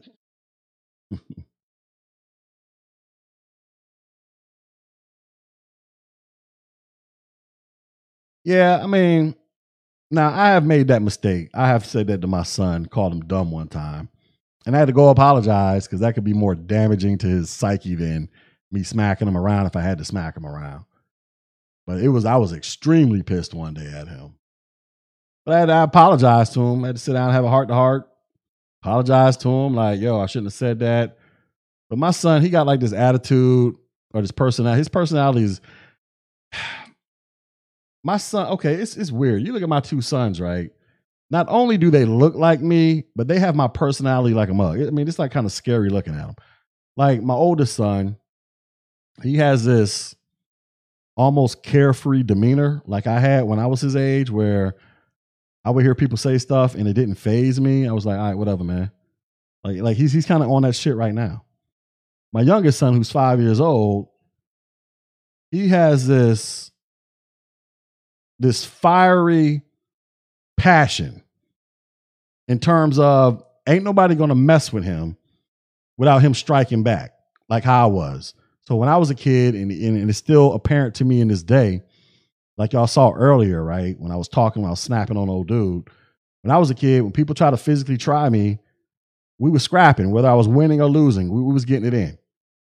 And, you know what I'm saying? I lost my fair share and I won my fair share, but we was getting it in. My son, my youngest son is like that now. So let's just say I gotta go spank my son. My youngest son, he messing up, and I gotta go put some hands on his little butt. He'll turn around and smack me back. My oldest son never did that. My youngest son at five years old, you smack him on the, I smack him on the butt. He smack, he trying to, he trying to fight. Me. He is literally trying to fight me at five years old. Like he'll pick some shit up and throw it at me, come over here and kick me and run.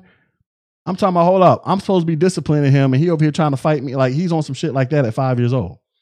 But He's also like that with other kids. Let another kid push my son on the playground.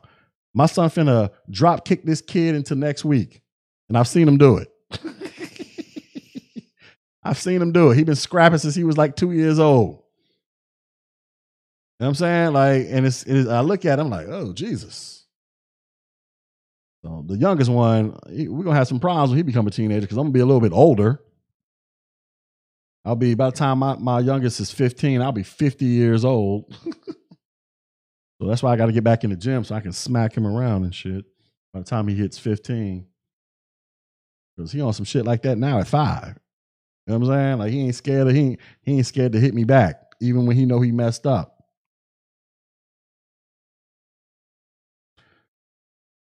I don't know. I need to do should I do the call in line? I need to figure out I need to set it up you know, I'll probably do.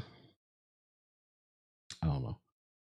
I don't know if I'm gonna do my phone line. I think I'm gonna do if I if I do call ins, it'll probably I'm gonna have to break out the uh StreamYard and then just have people join panels and y'all speak like that. Because when I do the call in line, I can only do one call at a time, and then the way my audio system is set up, so I'm not I'm only operating off of one computer. So it messes up my volume settings where the caller will over be able to overtalk me. And then i got to constantly keep messing with the volume settings as the call is going on. And that gets kind of annoying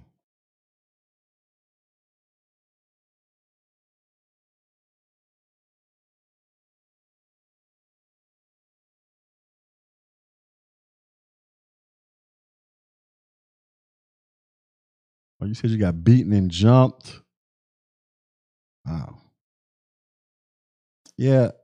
Look, light skinned mixed girls, I think y'all have it worse than dudes. Like I say, when I was coming up getting clown, it was just really, oh, zebra, dirty white boy, graham cracker. You know, we, we wrote some stupid shit like that. You know what I'm saying? We ain't never, I ain't never got beat up because I was light skinned. Uh, at least I can't remember. Like every fight I got into, it was always over. It was never over some some some dark skin versus light skin crap. And like I just don't remember it ever being like that. I mean, you know, we may say some some slurs during the fight.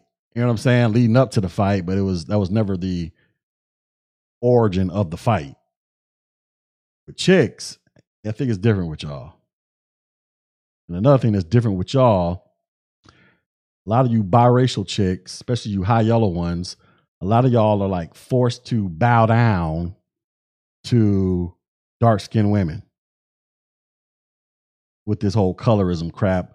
Meaning y'all are like made to suppress y'all feels. Like the mere fact that you're up here saying that you got beat up, and you let's just say you, you let's just say you make a video talking about how you got beat up and abused because you're a light skinned biracial chick you'd have some dark skinned chicks on here talking about, oh, that ain't nothing. You ain't you ain't black, you ain't dark skinned, you ain't have it as hard as us. You ain't have to, you know what I'm saying? They'll come through on some bullshit like that.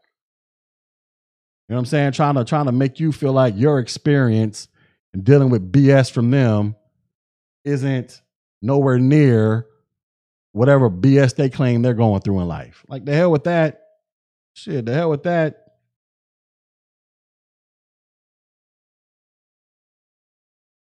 So y'all got it a little different, and I've seen it happen before with with light skinned chicks. I used to be like, wow, that's fucked up.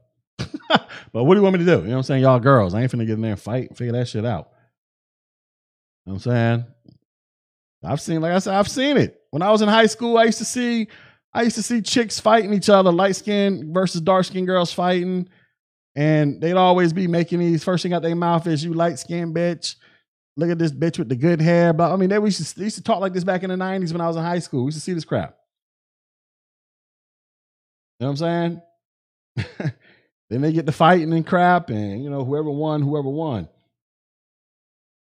But it used to be like that back in the day in the 90s, man. I mean, it goes back even further. Like I told y'all, go watch the movie uh, School Daze with Spike Lee. That movie came out in the late 80s, I believe. They had a whole scene in that movie with light skinned girls versus dark skinned girls. Called the Jigaboos versus the Wannabes.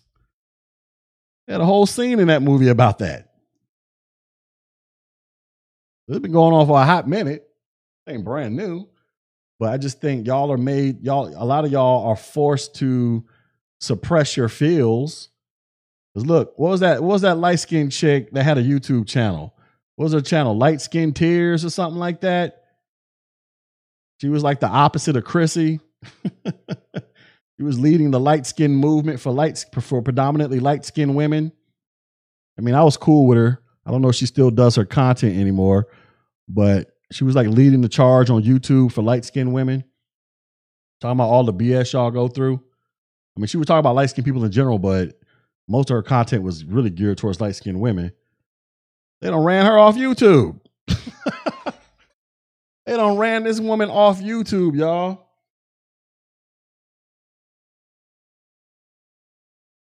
All because she was over there talking about the issues light skinned people, in particular, light skinned women, go through when dealing with black people in black society. Because, like I've told y'all before, you know how people be like, um, people be like, um, what they say? They, they be like, oh, white people see you as just just the N word or whatever, whatever. I'd be like, I'd be like, dude, do you know how many times in my life I've been called the N word by white people? I think the last time I got called the N word by a white person, I was like, I was like 10 years old, and it was by a kid who was like 11 or 12. Like, that is literally the last time a white person called me an N word was like in 1990 when I was 10 years old. And this was a, an 11 or 12 year old white kid.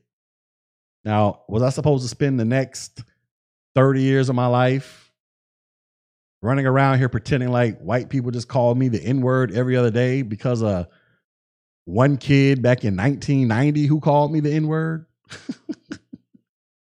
but then when it comes to me being uh, stereotyped or people talking about my race or whatever, 99% of those conversations or those interactions or whatever have came from black people. Like when I go out into the world and I got to deal with white people, most of them don't even know I'm mixed. most of them, first question out their mouth is, what are you? Are you, you know, when they're inquiring about my race, they'll ask me, am I Hispanic or what am I mixed with? They don't even assume, they don't even assume I'm black. And this has been like this my entire life. But I got to come through and deal with the BS for being biracial from black people when I don't deal with it from white people. But let black people tell it, it's the opposite way around. Like, no, no, no, no, no, no. You're not going to come in here and tell me how my life is. You're not going to come in here and tell me as a 40 year old dude who was born biracial You're not going to sit here and force me to pretend like I've dealt with issues for being biracial from white people. No, I've dealt with it from you Negroes. That's who. Remember, graham cracker, zebra, dirty white boy, mud. No white person has ever called that to me, has ever said that to me. As in literally, I've never heard that from a white person a day in my life.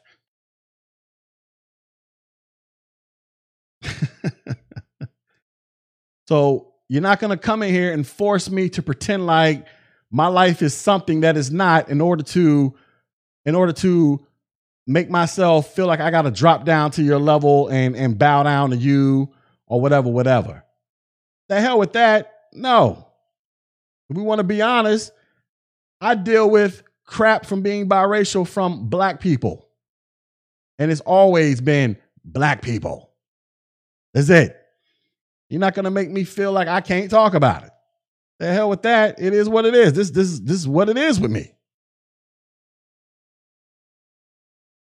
I don't give a damn about these other biracials and what they may have gone through. You know, those those who were raised by white people. I don't know what they went through. I don't know. Because another thing, when I was a kid, it wasn't like I saw a bunch of biracials everywhere I went. Shit, I was like the only one around damn near all the time. I really don't know what the hell they went through. But you're not gonna sit here and try to punk me. Like y'all be doing some of these light skinned women. The hell with that shit. Y'all came to y'all dealing with the wrong dude around here. Y'all dealing with the wrong one. I've been I've been I've been putting work in these streets since the 80s with this biracial versus non-mixed black people thing. We we've been doing this since middle school, my nigga. When we used to we used to have pencil fights. we've been getting it in since the since the 80s, B.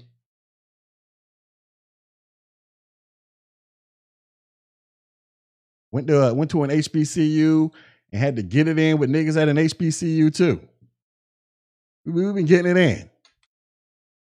So you, you know what I'm saying? You're ain't finna come in here and try to punk me because you on the internet talking big and bad. I'm gonna make you cry, nigga. I've learned how I've been doing this for I've been doing this for like 30, 35 years of my life now. I know all the tricks to make you cry. y'all cry every single time.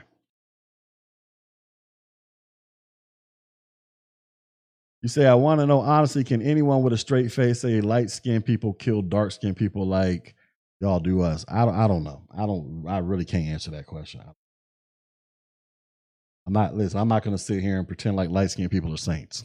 I ain't going to sit here and pretend like we ain't got some light skinned thugs out there, some light skinned pookies and bonquishas.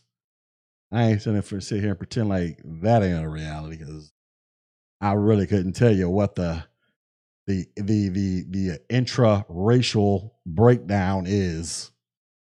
All I know is when we look at the trending hashtags or we look at the nightly news, there seems to be a, a constant theme. Unfortunately.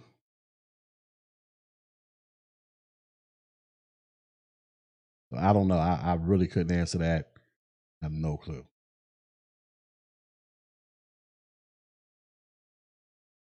So yeah, man, that, that's kind of where I'm at with it. Like I said, this ain't no light skin versus dark skin thing. This is just, you know, I, I gotta, I gotta, I gotta, I gotta remind some of these idiots out here who, who spend their entire life stuck on blaming white people and then trying to point out issues with light skin and, and biracials. Like, dude, get over the shit. You were born dark skin. I was born mixed, light skin. It is what it is. Go live your best life, B. I'm not going to stop you.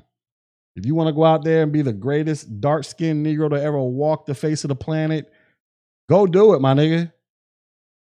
Long as your life doesn't hinder my life, I'll applaud you all the way. As long as you aren't causing chaos and confusion and just just running amok, terrorizing people, go live your best life, B.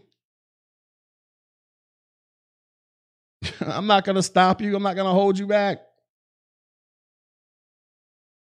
Let me live mine while you live yours. All I ask is go try. go try, go exhaust all options before you start pointing your finger at everybody else. That's all. I, that's all I really require of people. Whether, regardless of if you're mixed, I don't give a damn what race you are. You can be white, black, Hispanic, Chinese. I don't give a shit. My whole, especially, but when it, it directly relates to the to the black society, all I say is just go try. Go. I, just don't believe a lot of people try, especially these young people. I just, I, in my heart of hearts, I just don't believe it. Before they start running around here talking about white people, holding them back, and then they want to get into the whole colorism, all this stupid crap. You know what I'm saying? Go try. Don't have a lot of people. I just don't believe people try, man. You just have a lazy generation. And they're getting lazier and lazier. You know, technology, as great as it is, is making people lazy as shit too. Nobody researches crap. They just pass memes around. Somebody said this. Must be true. Tariq said it. They don't even take the time to look that shit up. Tariq said it. Must be true. Jason Black, Michi X said it. Boy said it. Must be true. Everything is all about who can get the most likes, who can get the most views, who can get the most retweets, who can get the most followers. That that stuff right there declares you to be a an authority figure in, li- in, in life these days. So, you know what I'm saying? And that aids into this laziness and then into this to this fake woe is me crap that's just permeating every facet of society. Where everybody's feel, oh, I'm oppressed. Oppressed over what, my nigga? You got a thousand dollar smartphone in your pocket. You can go start a business on your phone, my nigga, and just and make buku cheese off your phone. Then go buy your mom into my house or whatever. Like, what is you talking about, son? You got access to shit. I wish I, dude, if I had access to the technology niggas got access to now back in the 90s, when I was really full of energy and really trying to figure out life, oh shit, nigga, I'd be a superstar out here. I would be a superstar. Well, a lot of us would be superstars. I just don't want to hear that crap. Especially if you're here in America. Like, take, like, like I was telling that, that dumb nigga I was arguing with, you know, here trying to talk about uh, uh, somebody in Britain, they said this in a book about about their women. I'm like, nigga, you you ain't ever been over there, dude. It's like when you travel the world and go see other places and you see real poverty, you see real oppression. Dude, it's hard to come back to America and be like, you niggas gotta be like, you know what I'm saying? Like, I've told you guys I've been to Afghanistan. I've been to the country of Belize before. I mean, I went down there for a cruise. We got to wander around the city for a day, but man, I learned so much in the city. Like one of the things I learned was one, Belize looks like well, Belize City, like one big ass ghetto, like literally. But um, I learned that black people in Belize aren't allowed to own businesses outside of a mom and pop shop. Like if you want to own like a big time business or something, you got to be Arab, Hispanic, or something else. That like like I don't know if it's changed. I wasn't I wasn't I was down there like four years ago, but that's what that's what we was told. Like what you mean you can't own a business? You can only own a mom and pop shop. It was like that's that's kind of the way it is. We only own like mom and pop shops. They, they didn't use the term mom and pop, but he was in, in, in their lingo just a small business. Like all the major stuff was owned by other groups or other races of people.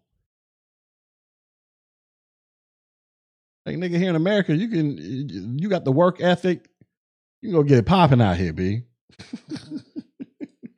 you can get it popping out in these streets.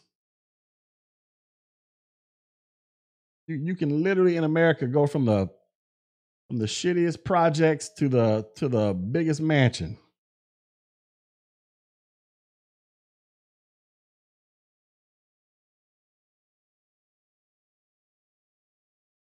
Just saying, man. That's where I'm at with it, though. You know what I mean? I be tired of the crap. and all all it is is just bullshit pumped on YouTube every day. What was me babble? That these young kids who are like five, ten years old, they're gonna grow up and start listening to this crap. And these videos still gonna be around. And it's gonna be that compounded with a whole new generation of woe is me's. I'm like, somebody got to break this woe is me cycle. I mean, it's just too much going on in the world that you can't figure out how to get it popping in life, man. There's just too much going on.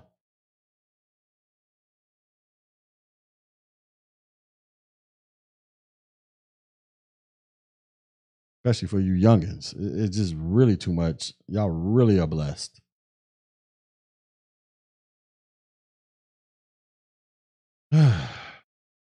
but whatever, I'm just talking now.